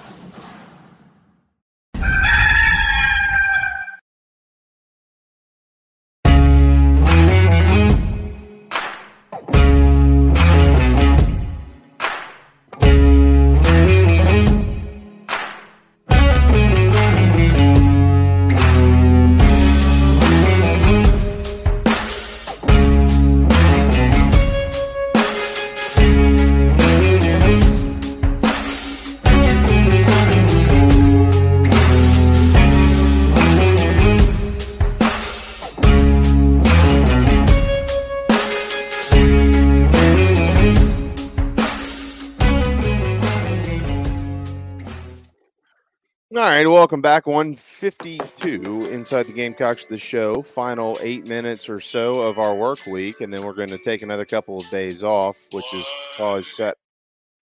Saturday and Sunday, and then we will be back on Monday. Shane Beamer just tweeted a welcome home. Carolina has received a new commitment. I can tell you exactly who it is. It's Logan Diggs. He will be coming to Carolina from LSU. They additionally will be bringing in Quinshawn Judkins, Logan Diggs, and Talia Tungavailoa. This has been in the works for a while. All three of them are transferring to the University of South Carolina. So congratulations, everybody. You can all go to sleep tonight and feel really good about the future of pro. Tomorrow, though, the entire running back room and the entire defensive line will all be transferring out. That's right. Jimmy Smith has rented a transit van to go pick them all up and bring them with him. That is correct. It's that party van from the wedding. Mm-hmm. Yeah, that's exactly right. On the stripper pole. That's exactly right. All right, so listen. All right, so I wanted to point this out to everybody because I get this all the time. Are they really doing okay in the portal? They don't have any Power 5 guys. Well, let's take a look and see how this worked out, right? Okay, so South Carolina has signed roughly 28 guys out of the portal since Shane's been here. About 14 of those are what I call hits. There's 2 question marks. Yeah, it's about 500, which isn't bad, all things considered. Division II and FCS guys, the only ones I have down as misses is Sidney Fugar, maybe. He's got 2 more years, so he's more of a question mark. And E.J. Jenkins, who I don't know that I would call a miss, just maybe misused. He certainly – played a big part in a lot of wins for the Gamecocks down the stretch with his blocking. So other than that, they're 7 of 9 with guys that start or make a difference, guys in the 2 deep from the FCS and Division II ranks. Group of 5, 3 of 5 right now with Drew Tuiazama being the question mark. He's still there. Corey Rucker's the only miss. I don't think Corey Rucker was a talent issue. Was it? He went back to Arkansas State. He's kind of a weirdo. If you want to get right down to it, he's still making plays out there. So they're 3 of 5. It's 10 of 14. The guys they've gotten for Power 5, 4 of 14, includes Karan Prunty, Tyrese Ross, Jakeem Green, Lavoisier Carroll, Terrell Dawkins, Fleet of Foot, Austin Stogner, Eddie Lewis, Nick Elksness, who's still a question mark. I mean, Sure, there's Spencer Rattler's in there, and you got Amarian Brown counts as a hit, you know, even though he's pretty, you know, average. You know, when you look at the lower levels, you're talking about guys like Juice Wells and Josh Simon and, you know, guys that are really, really good. You know, guys that Mario Anderson that's helped a lot. David Spalding's made plays when he's been healthy. Jordan Strawn, when he was healthy, made plays. So, you know, facts tell us that this staff does pretty good at finding guys on lower levels. And if you look across the country, man, it's not all about getting guys from Power Five. You know, a lot of those recruiting classes, you know, sure, some of the guys Ole Miss got, anybody wanted. Walter Nolan, everybody wanted. But some of these portal classes, like at Kentucky last year, a lot of names from Power Five schools. Where did that get them? The Gator Bowl? Lost to Carolina again? Lucky to beat Louisville. Lost how many games in a row? I just don't know, man. I don't think people should be crapping all over some of these young lower level guys. They're hungry. They want to play. They're appreciative of the opportunity. And there's guys like that all over the NFL. I loved what John had to say just a minute ago about Cedric Williams and his comments on the offensive lineman who just committed from North Carolina Central. We'll find out a little bit later on today who the latest commitment is. From Shane Beamer. Quickly here, JC, should we expect anything over the weekend from the desk of the Big Spur on the running back opening? Obviously, Jimmy Smith's name continues to come up. It should continue to come up, and it will. In addition to his name, though, any others? Or do we expect to hear anything in the next 48 hours? I would anticipate there being a resolution relatively soon. Yeah, I think with these types of things around here, it never happens when we all think it's going to happen. It's either more quickly or less quickly. Obviously, I think Jimmy Smith makes a ton of sense, but I think a lot of other guys are out there that could make a ton of sense too. I mean, you know, it's a running backs coach position. It's not a coordinator or anything like that. The guy has to be able to recruit, and that was the thing that got Monterio. You know. Did a good job coaching Mario for sure, but, man, when every player except Juju McDowell leaves early, and then when you strike out like he did on the recruiting trail at the high school ranks, I mean, you can't you can't keep your job. I mean, that's just – it's a recruiting position. I don't know of a single school that has a running backs coach that's a liability personnel-wise, where not only guys are getting the hell out as quickly as they possibly can, and that's for a number of reasons. You know, it's hard to blame all that on Monterio, but everybody, you know, and then you can't backfill. And, you know, he got nobody. And these guys they got in the portal, that really was more of a Taylor Edwards deal than a Monterio and Shane Beamer than Monterio. So that's so there we go with that. I think. You know, and look, I hope Monterio gets another job. Maybe he goes back to the lower level and, you know, his fortunes change in recruiting. Maybe he learns some tricks, you know, something like that. But best of luck to him, no doubt. Yeah, not a bad person, you know. Another former head coach is the new DC at North Carolina. Jeff Collins has been named the defensive coordinator for the Tar Heels, replacing Gene Chizik. That's some news out of the coaching portal, if you will. On the baseball side, ICYMI, that would mean in case you missed it, in the year 2024. Yesterday, Perfect Game announced catcher Cole Messina as a third-team preseason All-American, and Ethan Petrie, the sophomore outfielder, a first-team preseason All-American. And now today, the Gamecocks ranked 13th in the preseason by Perfect Game, one of 8 SEC programs in the top 15 Sweet Jesus. Clemson has been ranked in the preseason top 25 by Perfect Game as well at number 21, and Coastal in there at number 25. And that is how you do it. Guys and gals, it's so great to have JC back. The Big Spur this weekend is going to be full of content. There are 4 at least players on campus today. We'll be keeping our eyes on them. Shane Beamer has already announced one of them is a new commitment to the program. We'll find out who officially here pretty soon. They'll have that for you at the Big Spur. Plenty of coaching news and potential more openings down the road. John, JC, Hale, Alex, Tony and the gang are going to be working hard. And then on Monday, we'll be here to recap that, talk about the national championship game and more. Most importantly, or the two most important things, though, Gamecock basketball. Hopefully you can all get in there tomorrow and watch them play at noon. Cannot wait. Derek and Casey will have the call at 11:30 in the morning. Gamecocks looking to go 13-1 and 1-0 in SEC play as they march towards, yeah, you got it, March. If you missed the beginning of our show today, we honored our dear friend who we love, and we love his wife, no offense, Moore, Nat. They got married on December the 30th. We'll leave you with that video one more time, and we look forward to seeing you again at 11 a.m. on Monday right here in the Cinerama Studios inside the Gamecocks, the show. Wise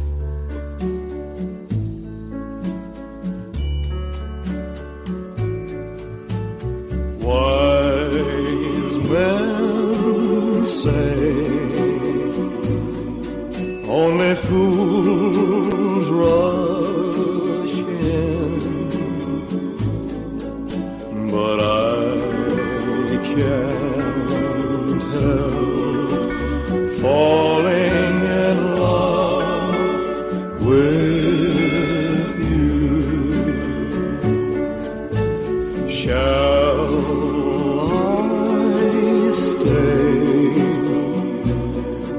Would it be a sin